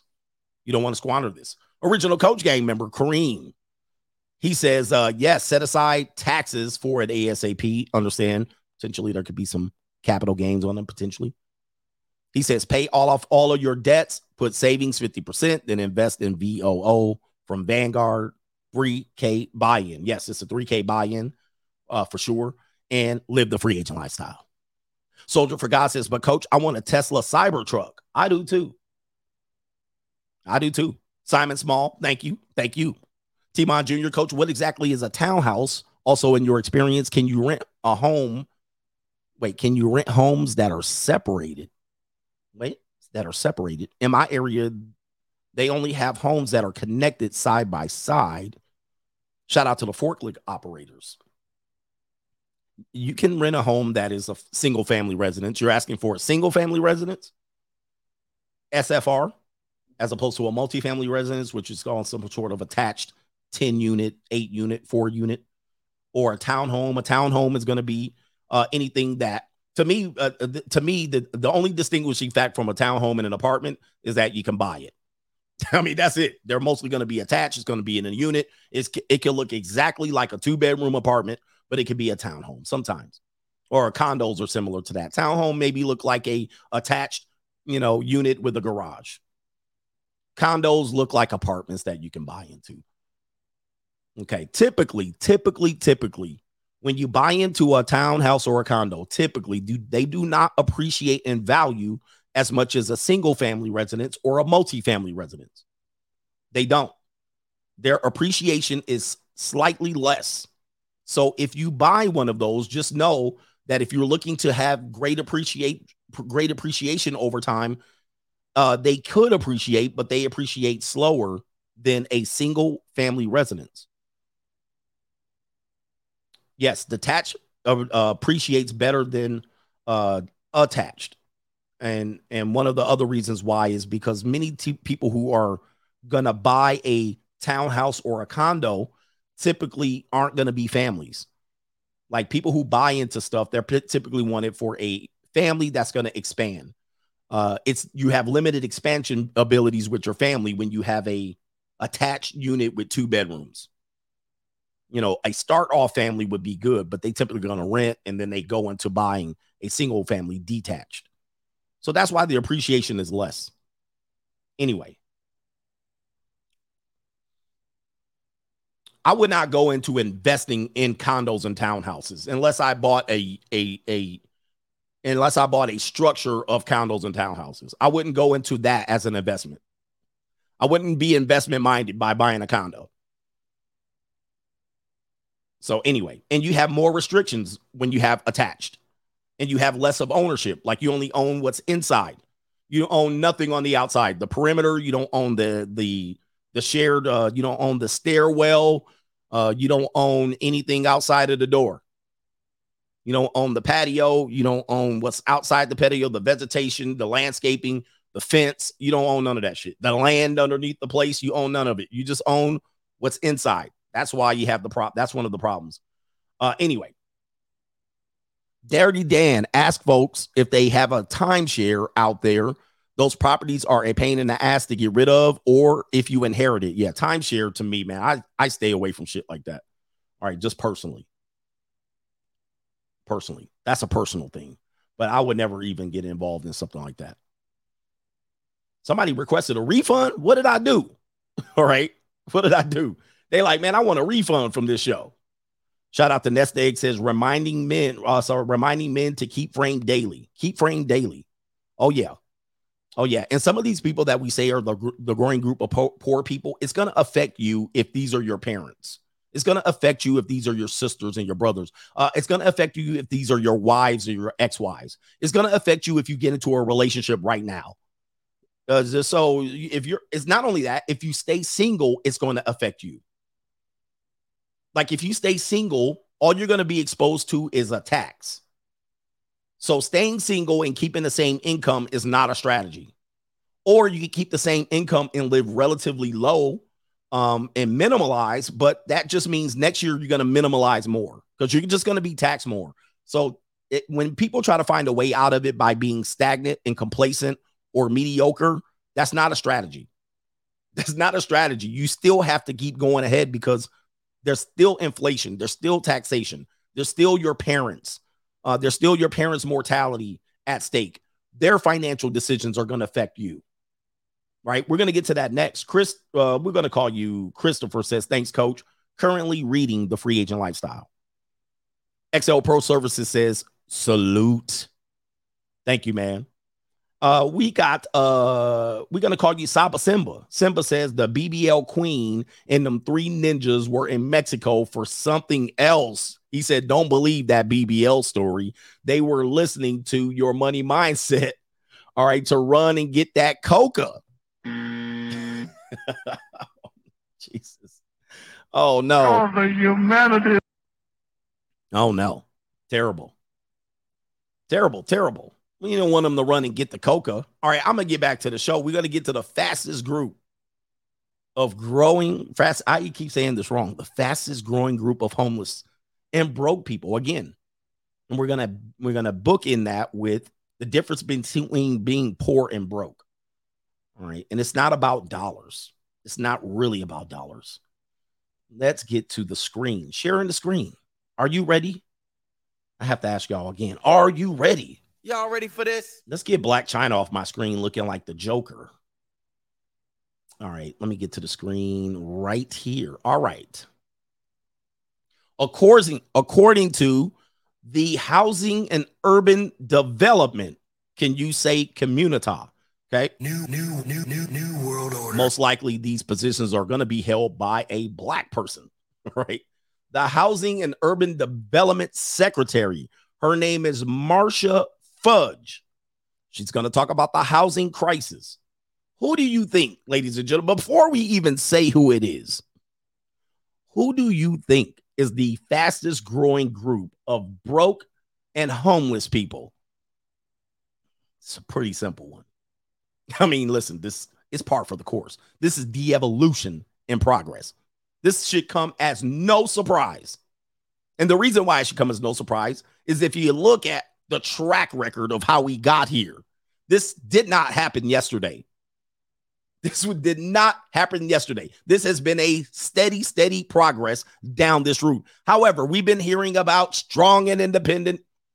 We've been hearing about I'm doing my own thing. I don't need no man. There's only one group of people that could be affected by this. There's only, dude, this is, there's no way that they could avoid this, but we're going to look at it.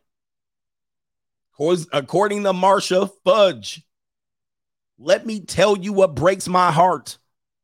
The fastest growing group of people sleeping on our streets today, of, despite the fact that there's a group of men saying that these hoes are winning. And I tell you, they are not. We, there is going to be a crisis with your single mothers here in T minus five to twelve years. This is going to be deadly because it's going to affect you men.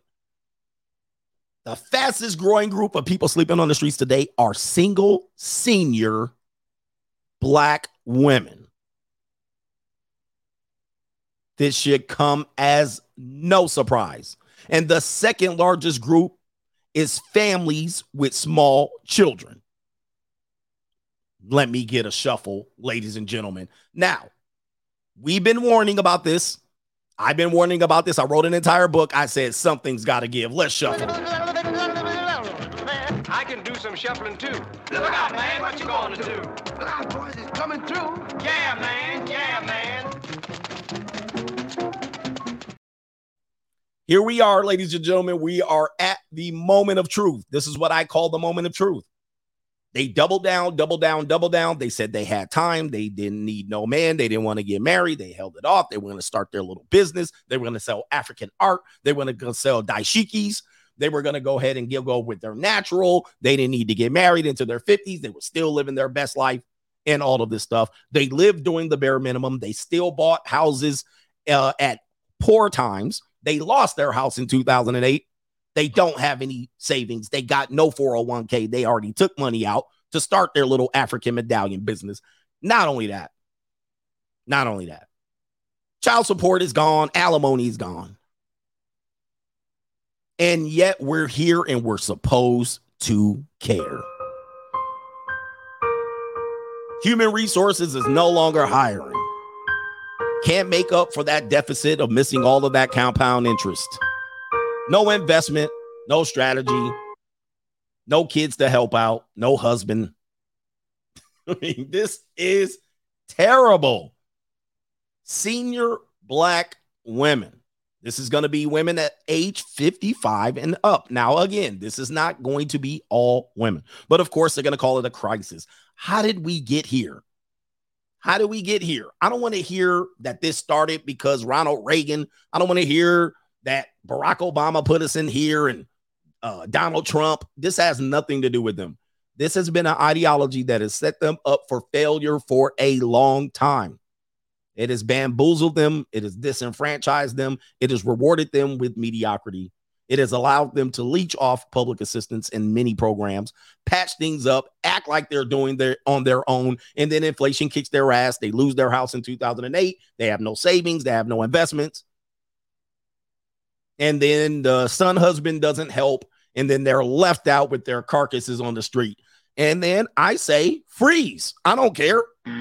Because this isn't something that just happened. This has been a steady decline in the progress to here. This is going to be your reward for selling out your children, selling out men, selling out your race, selling out just about everything for you to be out here fronting like you're normal. And we've been telling you, you struggling out. There's no way you making it out here. Why? Because it's tough for me to even make it out here. There's no way. Yep. You sold some pa- cat to Zaddy. Called men broke and dusty. Told them that ninjas ain't ish. This is the group of people. You dated pimps. You dated players. Knocked up once and twice. I mean, this is this group of people. This is the, the least married, most divorced. Bought hair weave. Nickel and dime bags. Partied. Went outside. This is this group. this is this is this group. There's no way you can feel sympathetic for them. You're like, you made this choice. I want to see what this video is. I don't even need to see the video. Fair use. If you're trying to buy a oh home, my you know Lord, it- Jesus. What is man? Stop this world and let me off. As a matter of fact, stop the world and let yourself off. What are we doing out here? This is the blind the blind. What is going on here? This is an absolute circus.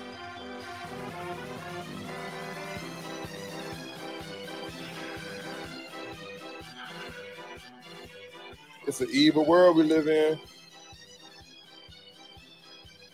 Man, what are we doing out here?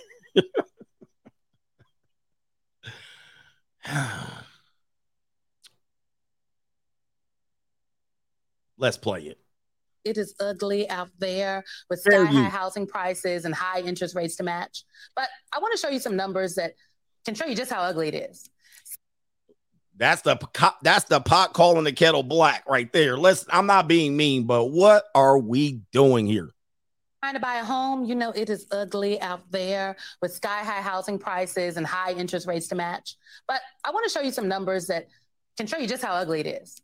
C N B C reports the median home sale price is now go. four hundred twenty-eight thousand seven hundred dollars. four hundred twenty-eight thousand seven hundred dollars? Is that how she said that? I know I'm not the best mathematician. But let's break this shit down again. That can show you just how ugly it is. C N B C reports the median home sale price is now four hundred twenty-eight thousand seven hundred dollars. I know, man. It's tough going live on the air. I, I, I've, I've been caught doing this shit, but I have to ask her. What that mean? Wait, what, what was that number again, ma'am? Could you tell me what that number is one more time? I've, I've been caught doing this on the air as well, but let's go back. I would like to know, what was that dollar amount again? W- would you tell me how much money it? Let's get it. Numbers that can show you just how ugly it is. C N B C reports the median home sale price is now four hundred twenty-eight thousand seven hundred dollars. Okay. What that mean? You know what I'm going to do? I'm going to type that shit out for y'all. I'm going to type out that number. Hold on for a second. I don't know if I can share notes on my screen. I'm going to type out the number she said. Let's go. Wait, where's my, where's my notepad? Let me see here. I'm going to, I'm going to type that number out on my memos. Can I, I don't know if I could do that live. I would love to type out what that number she just said was. And this is people who are the most educated. These are people telling you to buy a house. Wait, I can't even type it on my note memo pad. I want to type. Hold on. You know what I could do? I could type it on my banner right here. I'm going to type that on my banner. Hold on for a second. She said, she said, I'm going to type it out. Let me make a new banner. Hold on for a second. I'm going to make a new banner. She said four hundred twenty-eight thousand seven hundred dollars. All right, hold on for a second. This is what she said. Hey, this is what she said right here. Let me see. Oh, am I showing it? There it is right there. She said four hundred twenty-eight thousand seven hundred dollars. Woo! Hey, listen. Hey, there's got to be a clip of me saying something similar to this, so I'll give her the benefit of the doubt. four hundred twenty-eight thousand seven hundred dollars. Hey, man, you listen. Uh, I know I'm a moron when it comes to economics. I know there's a person that agrees with my economic perspective, but Jesus, this inflation is going crazy. Let's hear it again. Let's hear it again. Hold on for a second. Let's hear it again, sister. What you got? That can show you just how ugly it is.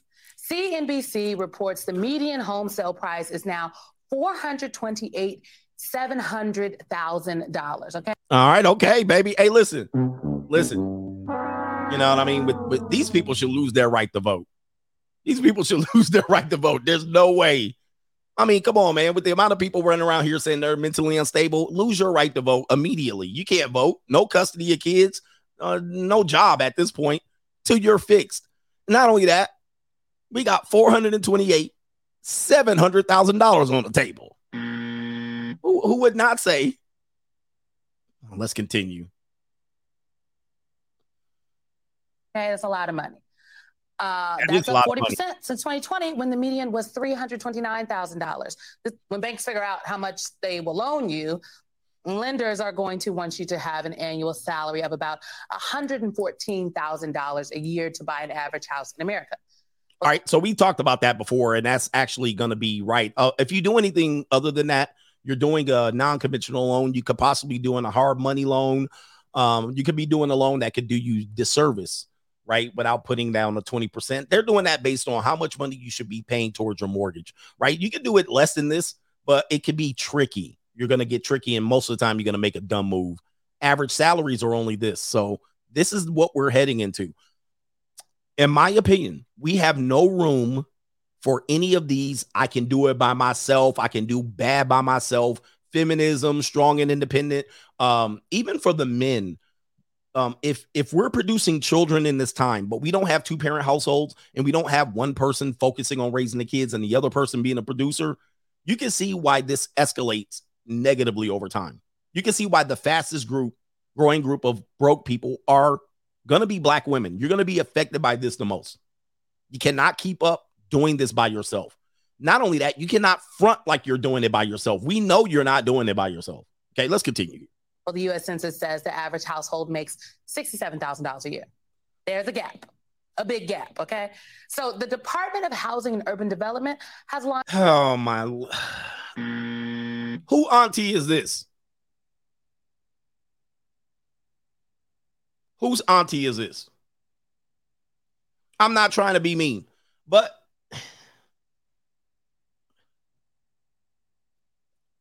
we need to be out here being real with each other. Man, who daddy is this? Who daddy is this? Who daddy is this? Let's continue. H U D on the road to address the housing crisis. Housing and Urban Development Secretary Marsha Fudge has been visiting communities to talk about more affordable housing. So I am so thrilled to have Secretary Fudge join me right now in studio. Yeah, man, she looks like I'm going to listen to her, but let's continue. Madam Secretary Fudge is here, and we're going to talk about all of the issues. Secretary Fudge, first of all, thank you for... Fair use. For, for coming in and being with us. I mean, we just laid it out. Housing prices are up. Interest rates are up. I'm a renter. Rent is up. Okay. Okay. So that's another problem, guys, that you're going to have. If you can't afford housing, rent's going to be up. This is where the conversation of, well, it's dumber to rent. Well, guys, if you can't afford a house, right, there's no way then you can now compete in the rental marketplace. You're going to be screwed.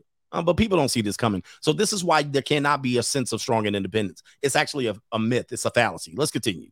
Way up. That makes it very hard, if not impossible, to impossible. buy a home. So what is your department doing to combat that? Let me first say thank you, but also say that when times are difficult like they are today, people fall back on the government, so they come to us. See, th- dude, dude, look, look, this is what we're talking about. This is how people say they're independent, but of course, when times get tough, they do what? They run right back to Zaddy. Zaddy, help me out. But the problem with that is Zaddy's just going to tax you. Ta- Zaddy has a dependent, but they're also going to give you less than. They can say, well, we're going to give you two thousand dollars as an assistance. And then when it's time to cut the check, they say, well, it's only twelve hundred dollars. You're going to fall for that. This is why we want people to be self-sufficient. All right, um, let's continue. Mm-hmm. And we have some things that we think are going to be helpful. We're doing H U D on the road so people will know what is available to them. One of the things we don't think about when we think about the housing crisis, which what? in fact, housing is more expensive today than it has been in decades. Really? Really? Okay. And that how much is it? Actually, four hundred twenty-eight thousand dollars, seven hundred thousand dollars? Everybody can see that. Let's continue. Be mortgage and or renting. But we are doing some things that I think are going to be helpful. So we're trying what? to encourage. You are, man. Stop shuffling. Get to get to it. Rich. New home starts and preserving current housing, because the real problem is supply and demand. Mm-hmm. As long as there is not enough supply, the housing prices are going to continue to go up. So we have to build housing, mm-hmm. and we have to preserve the ones we have. Are you concerned about unhoused people uh, and, so, and the potential for the growth in that area? Let me tell you what breaks my heart. The fastest growing group of people who are sleeping on our streets today are single, senior Black women. There you go, right there. And these were the leaders of the I don't need no man. These were the I don't need no man originators. And they're the fastest growing group. I mean, shit comes at you full speed. And notice that they, not, they did not say broke ass Black men. Remember the Black men and Black men ain't ish? Seems like they are able to put a roof over their head. All right. But the fastest growing group, I'm sure Black men are probably number two. All right. But uh, with that being said, they ain't number one. Mm. And the second largest group is small is, is is families with small children. So yes, I'm concerned. Anytime you have okay, so let me let me make sure I don't skip over that. Mister I want a legacy, Mister I want to get married. Your group is the next group, families with small children. You're the next one on the line. Why? Having children is expensive. So families with small children, you're next, like Bill Goldberg said. And most of them are not families. These are these are these are broken homes, more than likely. I don't know why any. Let's continue. Hundreds of thousands of people sleep on the street every day. And because the prices are going up so much, it is pushing more and more people to the streets, not because they are mentally ill, not because they are sick, not because they're on drugs, because they can't afford to live. I, I wish this wasn't the case, but there's no turning back down. There's no turning back. There's nothing that we can do to help this. And I feel bad for her that her job is to do this. She has her. She has Mission Impossible, because she's going to use social programming to to work against people who are potential investors, corporations um, investing in homes. You got Airbnb. You got people who are going to get foreclosed on. You're going you have people that look at real estate as an investment, not as a means to put roofs over people's heads. So you can't have both. You can't have people that are aggressively looking to capitalize on marketplace and then have a social principle. We need to put houses over, uh, roofs over people's head. Nobody cares. I want somebody who's going to pay the rent. If I'm an investor in real estate, I don't care about people who are homeless. I want a rent payer. Mm. So we're trying to create an environment in which we can help people build assets, mm-hmm. create an environment in which we can make people more creditworthy. We are saying to developers and builders, we're going to We're going to fill that gap that you are finding that you can't fill right now. The gap in terms of the gap in terms of them making money and building a house. Yes. Ah, see, there it is. There's the there's the gap. You see that? That's exactly. And by the way, I haven't listened to this interview, so I was a little bit ahead of them. We have to fill the gap between you being a capitalist and then the moral principle of someone sleeping on the street. No, no. What are you? Wait, I'm sorry. What, ma'am? So she wants me to say, let's make me a losing proposition. You're selfish. You're looking out for your own best. And this is Marxism, by the way. Let's look out for your best interest. All right. Let's let you buy the houses. And then let's put Section eight people in here. Let's put angry black women in here, or black women that didn't want to listen for forty years. Let's put them in your house and then let them tear it up. Let's let th- put them and her twenty-six year old Pookie son in there who ain't never. Let's put them in there. The gap between you making money and the the moral principles of not letting your neighbor or your community person go homeless. I don't think so. See, that's her solution. That's her solution. That's her number one solution. I'm going to let y'all hear it again. Her number one solution is give up what you work hard for. So we're trying to create an environment in which we can help people build assets. Mm-hmm. Create an environment in which we can make people more creditworthy. We are saying to developers and builders, we're going to we're going to fill that gap that you are finding that you can't fill right now. The gap in terms the of the gap in terms of them making money and building a house. Yes. Now I heard, and by heard I mean I read, because I do read, that the administration is going to help people with down payments. What? All right, all right, help people with down payments. Oh man. I don't even want to go through this. I have a real estate license as well. I forgot to uh, acknowledge that. So I've taken lots and lots of training. The average down payment that is paid on the house, it's not twenty percent. It is somewhere between seven and ten percent. Uh, many people do take these down payments, and many of them have extra money, which they use to pay in closing costs. Many of them take the extra money that they don't have to pay in the twenty percent, and they might invest it in a money market account, and they might make it grow and accelerate faster than the Uh, the equity in the house. They may be smart about it, but anybody that goes in with less than the seven percent, they could do well. Uh, but oftentimes if they take it as a government benefit, they're going to get taxed on it. It's just, it's not going to be what it looks like. And essentially what they're going to do is pay down less, but they're going to be underwater in it, right? Or upside down in the loan. They're going to have mortgage insurance. They're going to get eaten up. It, it, they're going to get eaten up and they're going to lose the house. This is how people lose the house. This is how people then, because they're already starting into this investment or this purchase wrong financially. They're already very much, they, they they can't even make the payments already. So they're having to do this and take a little bit of a handout from the government and then put down less on the house, but they have an increased mortgage payment more than the, not only that, you have a higher interest rate. This is a recipe for disaster. This is a recipe for disaster. Just to let you know, what they're talking about is foolish in my mind. This does not help. This hurts more.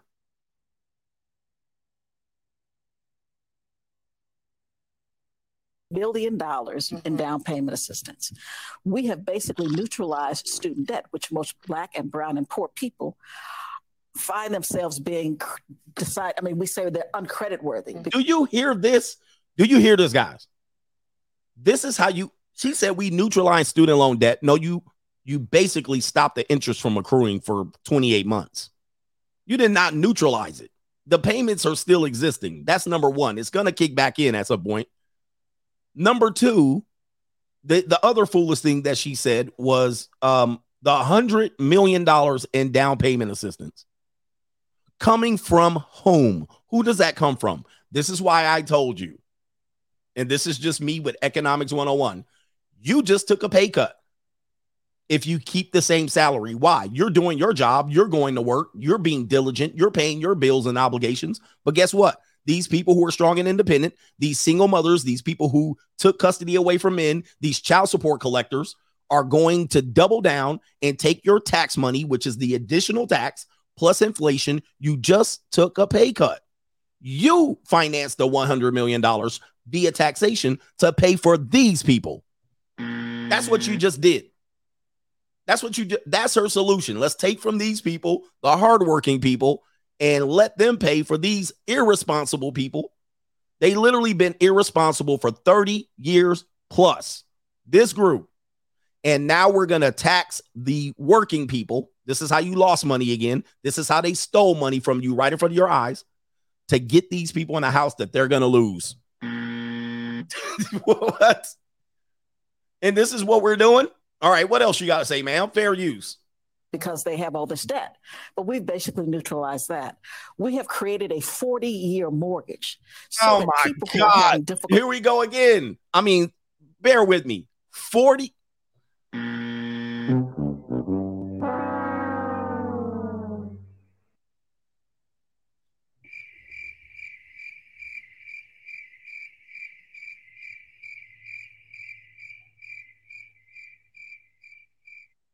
When I told you feminism creates slaves, I wasn't lying. forty year, when I told you people that buy real estate are going to reverse mortgage their house, they never pay the house out, you thought I was lying. You got, you kept, you, you know, coach, that's not true. forty year, you're never paying that off. You're never going to pay that off. If your mother or your daddy buys it, gets a house with a forty year mortgage, they're never paying it off. I just said this earlier, and you people who buy real estate think I'm lying. When are you ever going to pay off a forty-year mortgage? Never. You buy it at thirty, your mortgage till seventy. You don't have an income greater, uh, uh, income generating when you hit sixty. So where are you going to pay the last ten years off? That, where is that coming from? What is the interest rate on a forty-year mortgage? What are we doing? That you're never paying that off. Dudes were laughing at me. Coach, you don't know what you talk about. forty year. This is their solutions. Mort, mortgage, death, death, mortgage, death contract.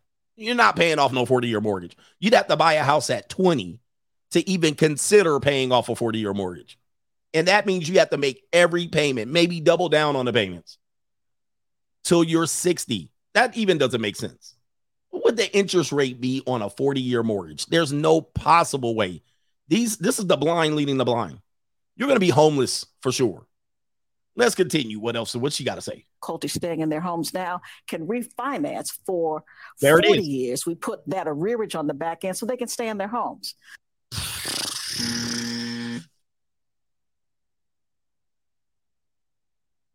She said forty year refinance, put the arrearage on the back end, which basically is a ticking time bomb, just to stay in the house. Oh. I mean, if you don't understand what she's saying as absolutely crazy, I don't know what you're listening to. This is insane. Let's continue. This is why I don't tell people to buy houses. Do not buy a house if you're going to do this. Please do not. I'm advising you. If your mortgage person is selling you this contract, run. You don't need to belong in a house. You do not belong in a house. You do not belong being a homeowner in this country. Do not do it. Or if you're a banker, if I was a banker and I had this contract, I would be selling these like hotcakes. Right, here we go. Uh, we are doing everything we know to do. But the big things that we're doing is encouraging people to build by making resources accessible. So we're saying to housing finance agencies and states, look, you could loan money to developers almost at cost. We're saying we're going to loan money to developers at cost, meaning don't make no money. Okay, let's continue. All right. So these people aren't supposed to make a dime. All right. This is not this is not socialism at all. Let's continue. And increase the housing trust fund, which is a fund that we use mm-hmm. to help people build low-income housing. Build low-income housing. That's worked. All right, let's continue.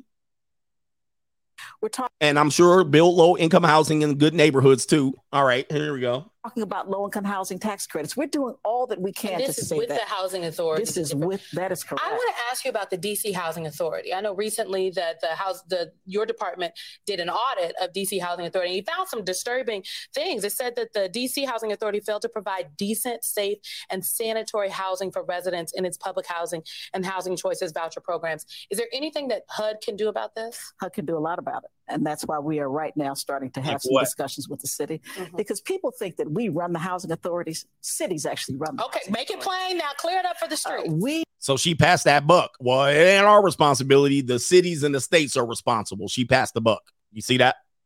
I'm done with this lady. I'm done with this lady. Let's get to the super chats. And I got uh, the last p- piece, of pre- piece of preaching that we're going to do. Super chat time. She passed the buck. She was like, it ain't our responsibility. That's the cities. We got uh, Dirty Dan. Oh, O G, original Coach Gang member says, and you wonder why they hate the passport bros.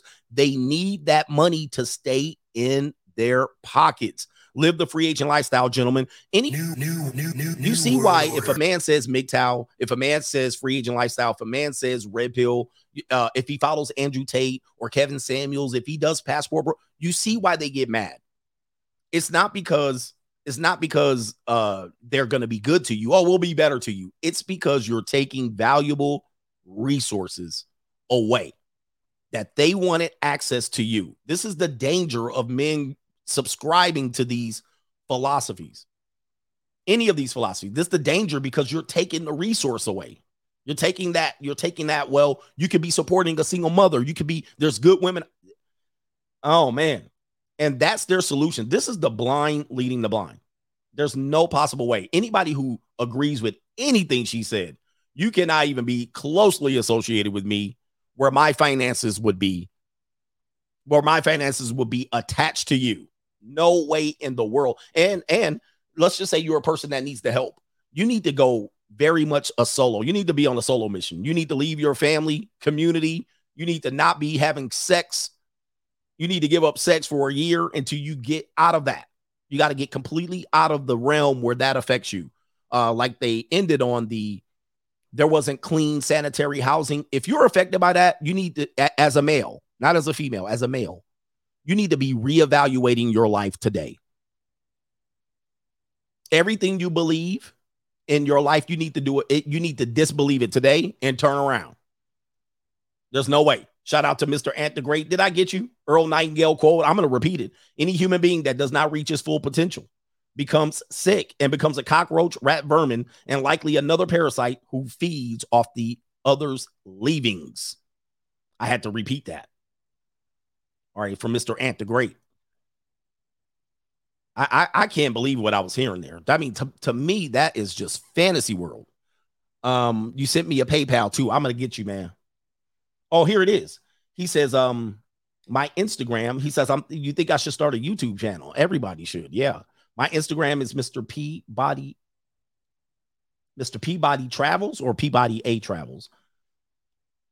And he says, has videos up uh, of all twenty of my countries. But with all of that going on with the passport bros, I'm thinking of uh, visually assisting younger brothers with a few trips and videos because I'm forty and have been traveling since twenty fifteen.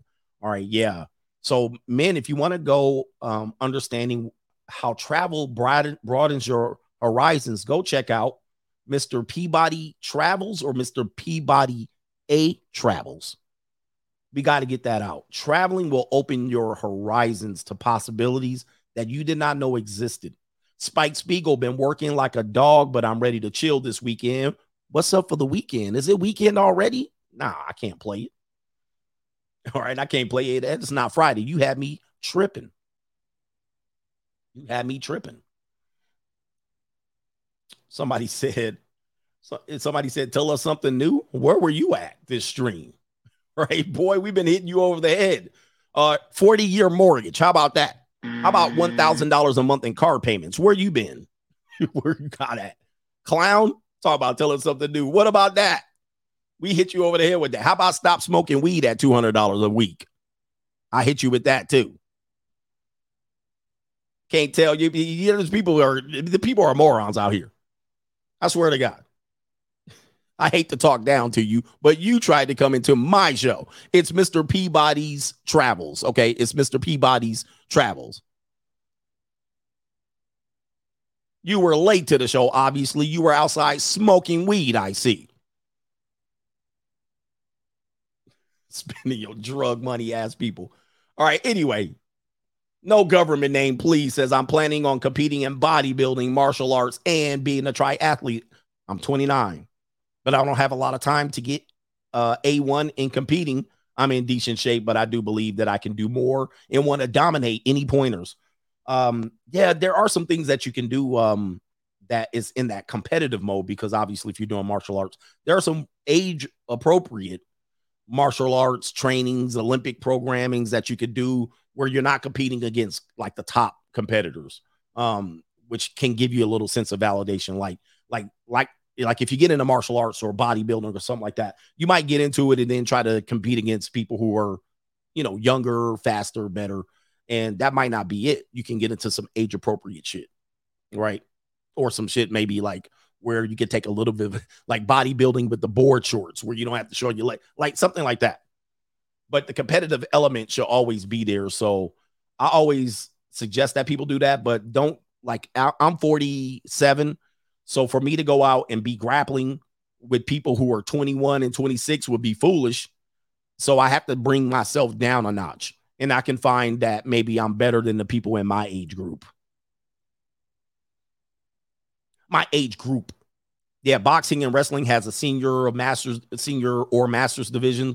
Go to those divisions. Don't think you have to go to the people who are like top, top, because, yeah, it's going to be difficult. K W says, Coach, you are speaking facts. Gentlemen, upskill and make sure your parents have term life insurance. You don't have to start a GoFundMe.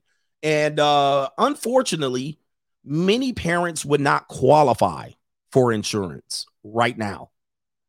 So this is the different, this is the blue chip mindset. This is why I want you, if you're a legacy ninja or a person who has kids or something like this, you don't have to do this, but having life insurance is an absolute must.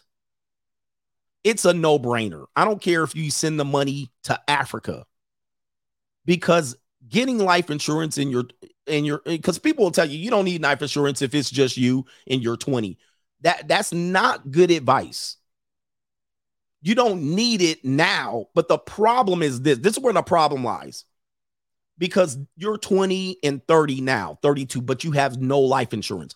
The problem is when you turn forty and, and if your parents, they're sixty, getting life insurance is damn near impossible. Especially if you have a health hiccup, an injury, you fell off a motorcycle, um, you know, you smoke cigarettes and black and milds, you got AIDS or H I V or herpes, you're it's you can't get it, it's gonna be more expensive. Like you can't get, or you won't even qualify it, right? You had to get it, you had a you had a, a bout of cancer, forget it. That you, you're not getting at, at forty and forty-five and fifty and fifty-five and sixty. They're not going to insure you. They're not stupid. You had booty pox. Oh, if you're a homosexual, I mean, even then it becomes. So the thing is, it's a no brainer when you can get it cheaper.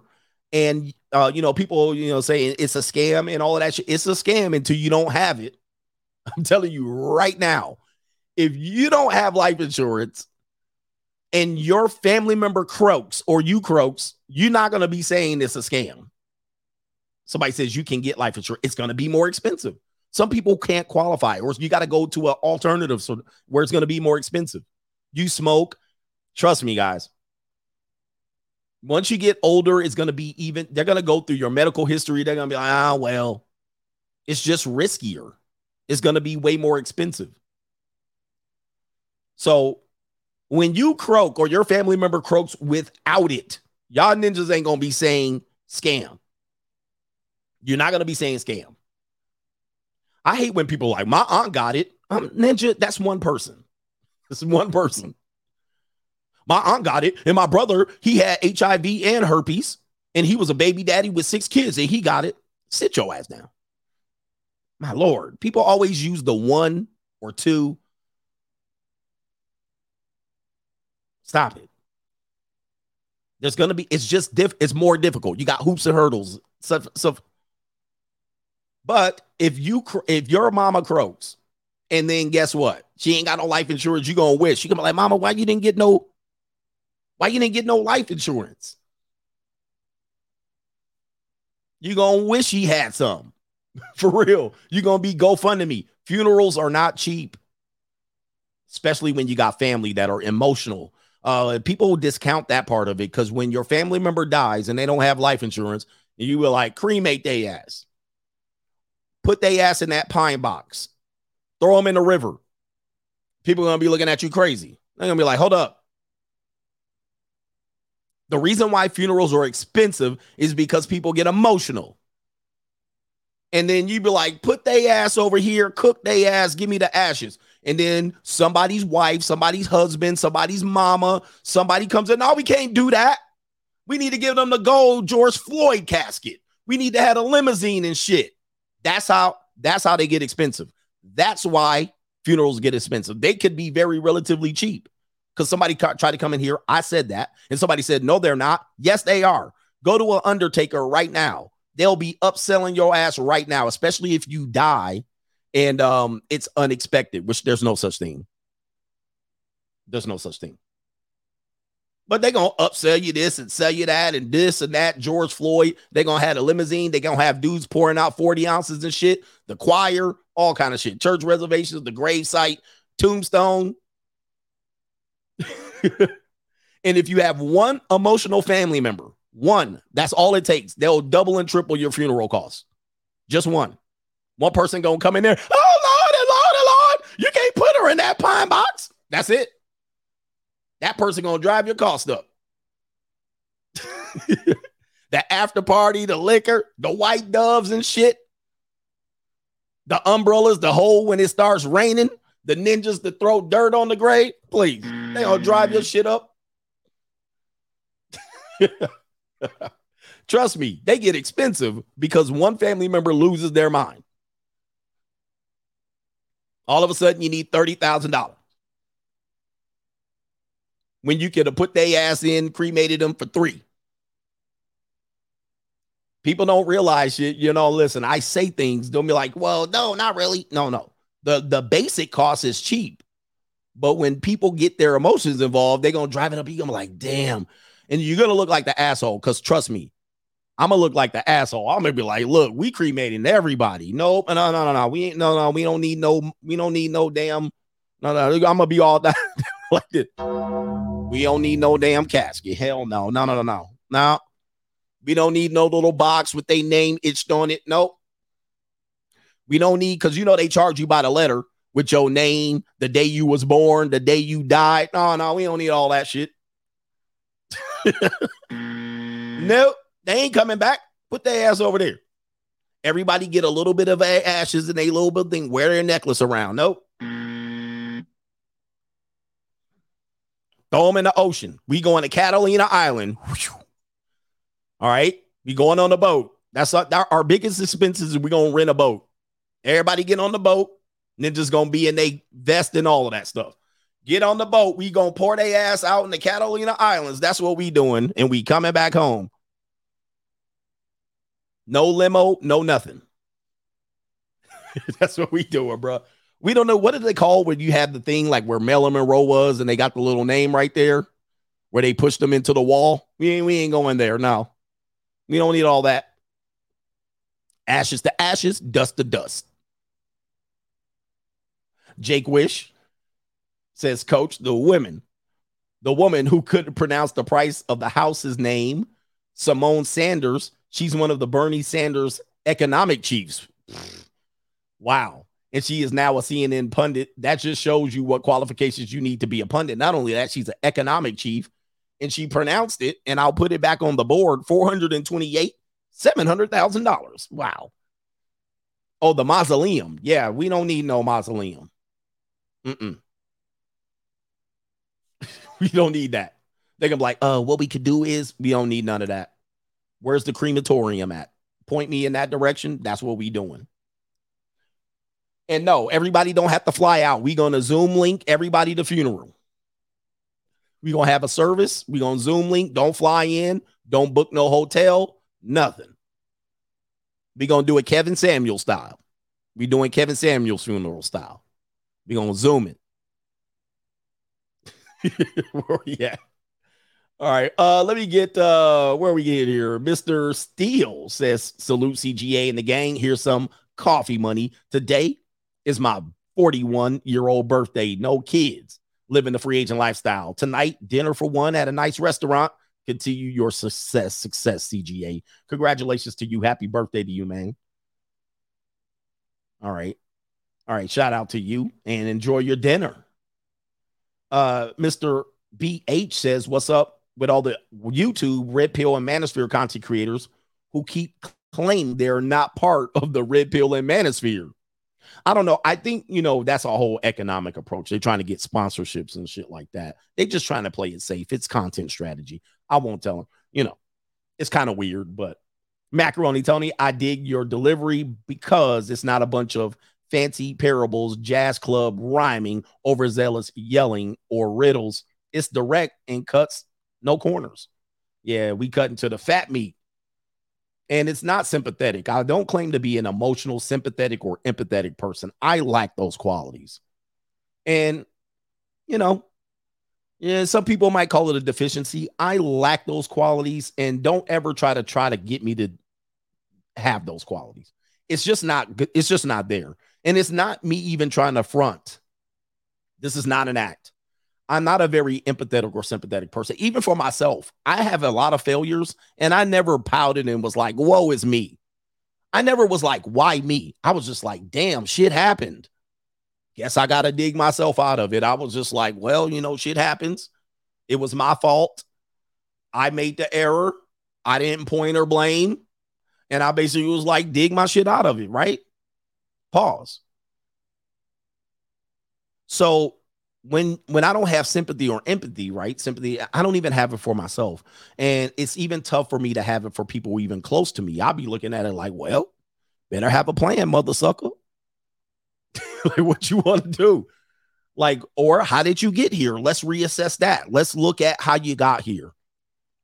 But I find that people who constantly reflect on the past or want to, you know, they, they call it healing. But all I call it is wallowing in the past.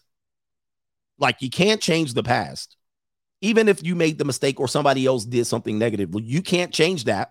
You can adapt and move forward. But if you're constantly unpacking shit and trying to find out why it happened, you're you're missing out on valuable time. I mean, you're wasting time. You're wasting time. Well, I need to figure it out, and I need to feel, and I need the other person to make amends, and we need to have a, we need to close, what do they call it? We need to get closure. And that's a waste of time, bro. Mm. That's a waste of time. You wasting your freaking time. What the hell does that mean? Hold on for a second. What that mean? I find that that's some stupid shit. And that's some loser. That's a loser's mentality. Because what you're looking to do, let me tell you what you're looking to do. You're looking to put blame on somebody else. That's what you're doing. You're not trying to be accountable. And what you're going to do is you're going to waste five years and one hundred thousand dollars. That's what you're going to do. That's what you're going to do. Trying to figure out how to get forward. And t- trust me, you ain't going to never figure it out. If you want the answers to why shit happened to you, you probably might never figure it out. All you're going to do is just shift the blame. And what it, if you're a blame shifter and don't take accountability, what eventually is going to happen is you're going to make the same mistake again or allow other people to make the same violation or mistake again to you. This is so stupid. Move forward. Move forward. Forget that shit, man. Hey, don't, no self-pity and no try to figure it out. Don't try to figure out why people do shit to you. You know why people do shit to you? Because they shitty. And not only that, you let shitty people come into your midst. That's why they did shitty things to you. Um, even Oprah said, when people show you who they are, believe them. Don't try to figure out why they was a shitty person. They shitty. Right? Anyway, then your lesson is, okay, I won't let shitty people in my life. I guarantee you, you'll start fixing shit, stuff. Take accountability. You let them in and they did you dirty and then they cost you. Okay, I won't do that again. But trying to fix it and try to understand it and try to powwow and try to emotionally unpack the bullshit is a complete waste of time. You're wasting valuable time. Please get over yourselves and take responsibility for your actions and move the hell on. Pay the penalty and just keep it going. Let me keep it going. This is straight laced. No chaser out here. Shout out to Mister Salif. I live in New York. If you got a car payment and make less than one hundred fifty K, you are a dumbass. No, but somebody's going to say exception to the rule. He says, if you got a car here, it's for girls or you use them for business. Yeah, New York City, I don't know. You might not need a car. You don't need a car there. Public transportation is efficient. It's not great. You can move around. But yeah. I, I think for sure, uh, but there's exceptions to the rules, right? I mean, parking. I actually made the case and, and showed you data what parking costs in the typical New York City. Some dumbass tried to come on my show. Not me, coach. I get it for four hundred dollars. Well, that's you, man. Stop. Stop with the exception to the rule to prove me wrong. And that's you. We generally tell you things generally, and it's generally true.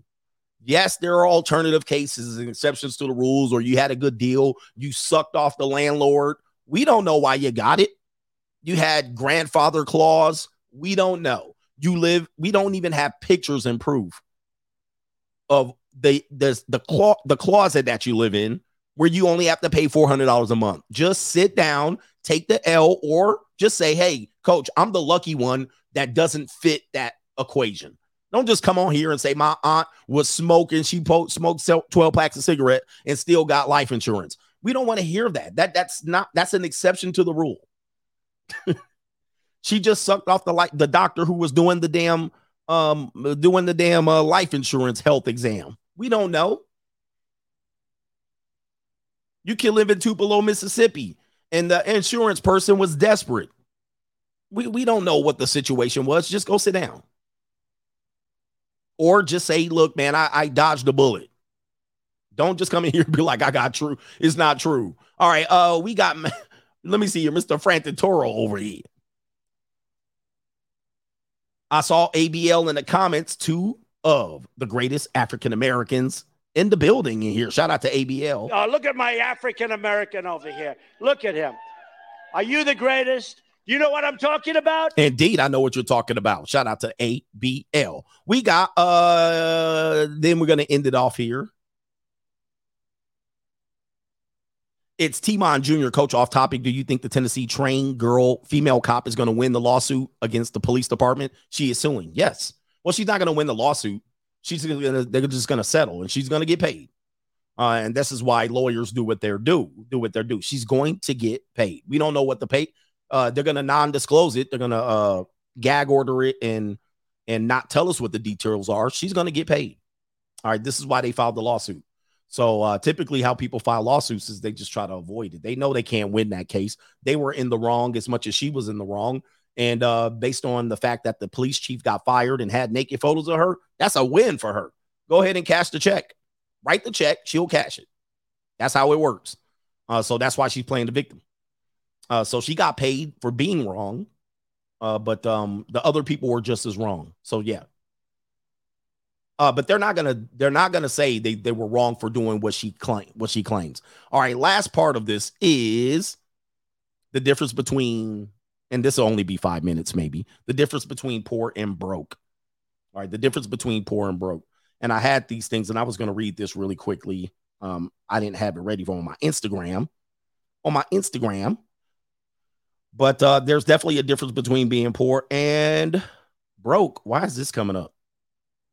I'm going to this. This is my source. Oh, that's why. Let me see if I even saved the source, source material. I don't think I did. But uh, a couple of things here. Uh, a uh, we, we first have to acknowledge that we are not a poor nation. Many of the people that we have in our country are not poor. Uh, many people who are poor live in third world countries.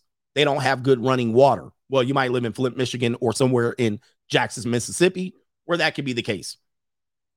Um, poor implies that you have no choice and control over your poorness. Many times that can be the case, but for most of us, it is not. I've been in a situation where I earned money and I was somewhat tight on my funds. Also, I got hit with inflation, taxes, child support, any of these things.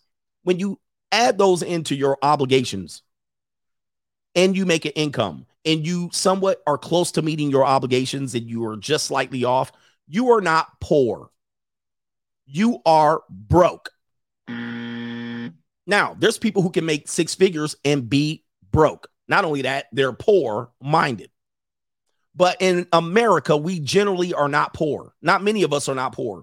Many of us just having an opportunity to earn income makes you broke. It doesn't make you poor.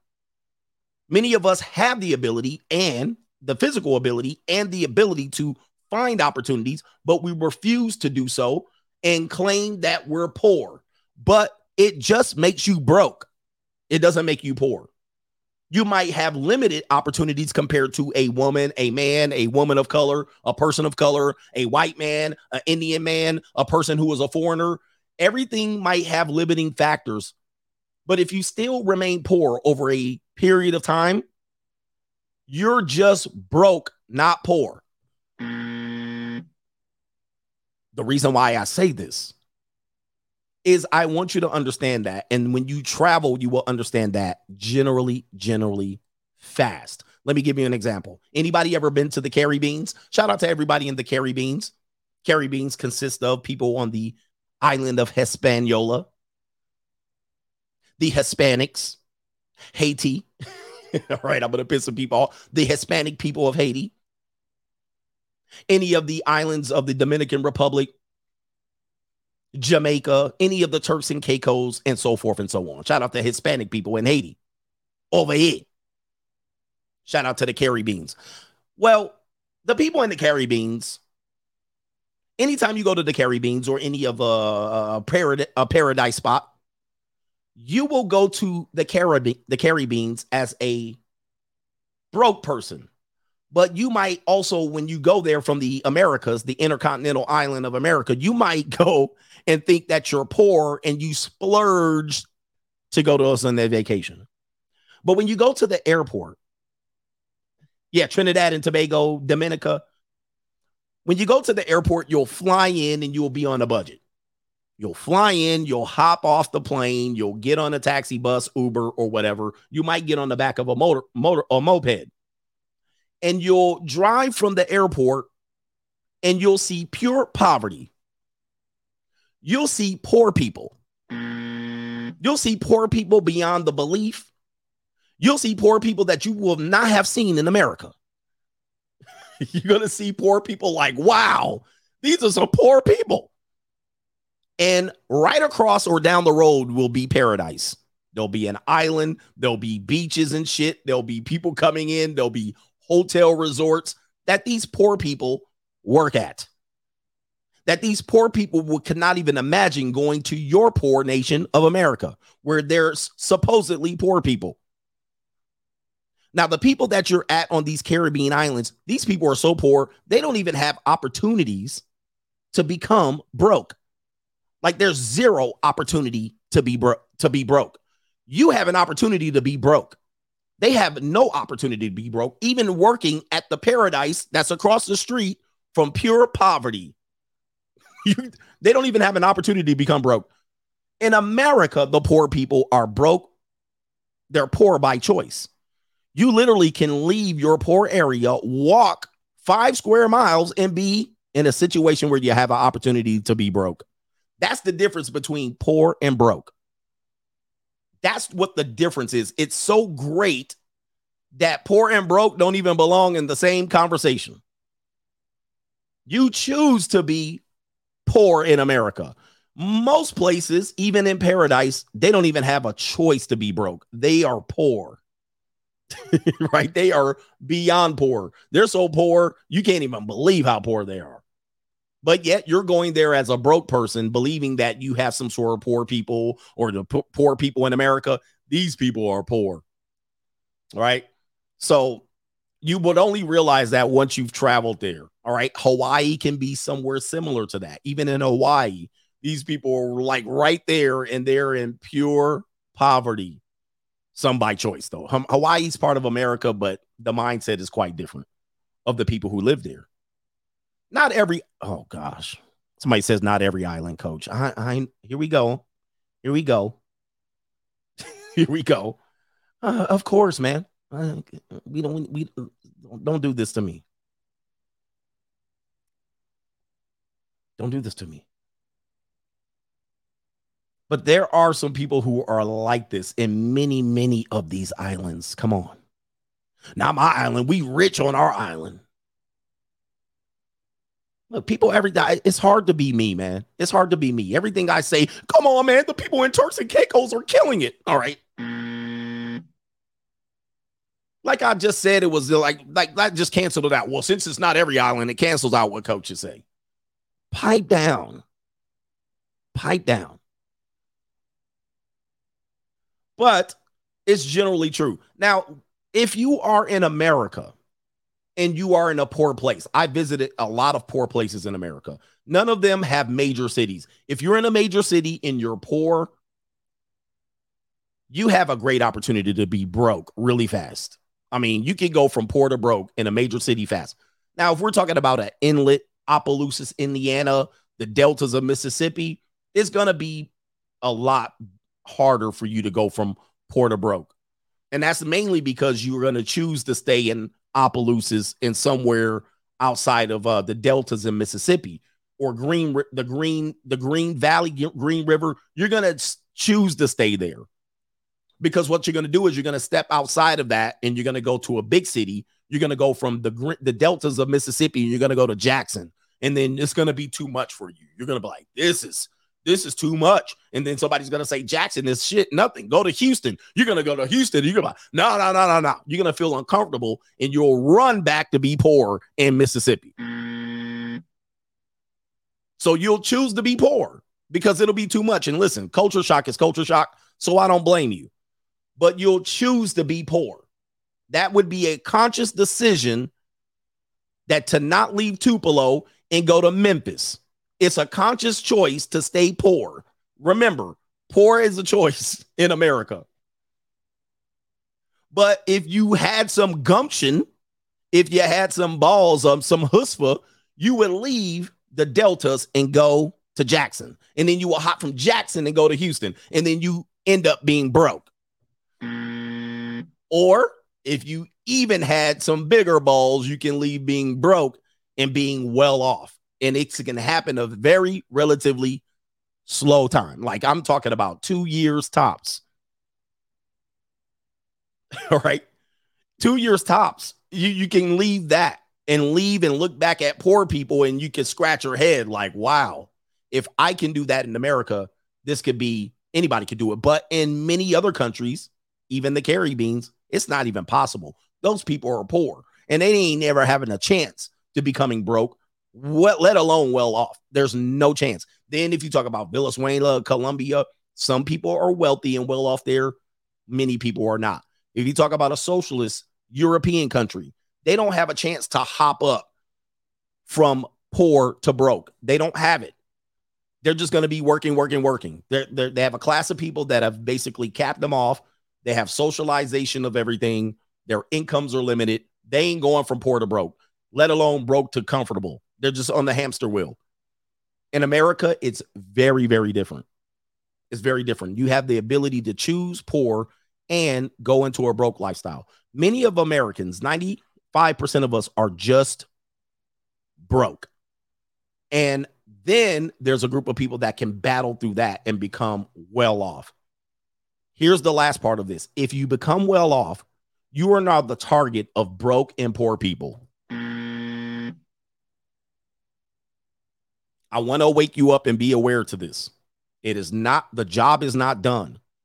You now have to fend off the attacks from the people close to you who choose to be poor and who have a broke mindset. You are now the target.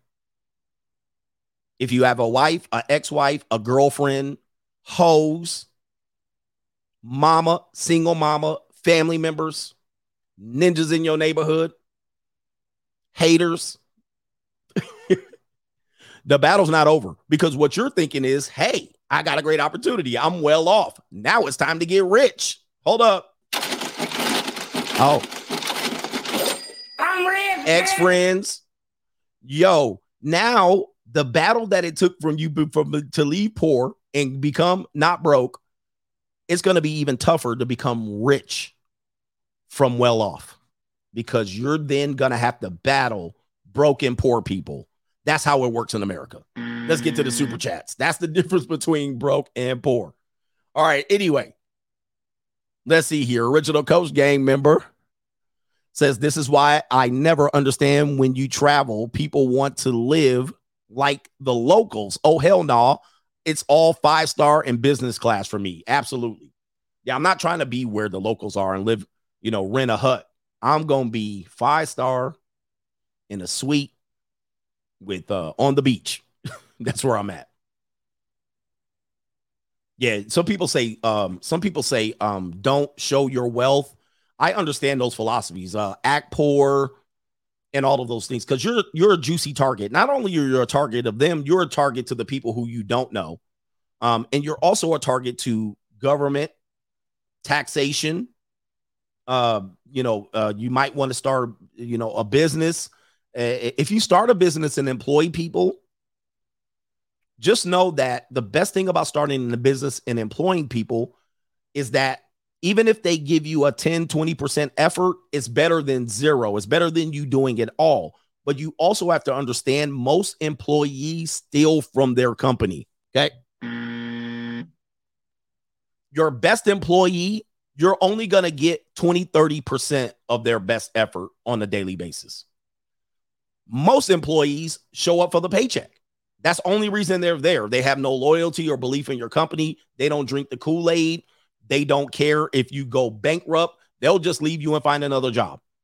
Many of them steal from you. They steal time. They steal supplies. They steal money. They steal funds. They they they're they're they're they're they're jokes. So remember, if you become a business-minded person and you think, hey, if I just hire these people, well, the people, they're not giving you your best effort, but it's better than nothing. So I would go in and say, if I can find my, my first hire is my best hire. Hopefully I can get fifty to sixty percent of their best ability. It, it, the best case scenario is they're one hundred percent in, and I got to reward them for that. You can't steal from them. If they're giving you one hundred percent of them, you got to you got to make them included. They got to get some stake into your company because they're killing it. So your first hire is your best hire. But then the hires after that, which you don't directly manage, and you hire managers, well, you hope your manager is giving you sixty to eighty percent. And then you hope everybody under them can give you twenty to thirty percent.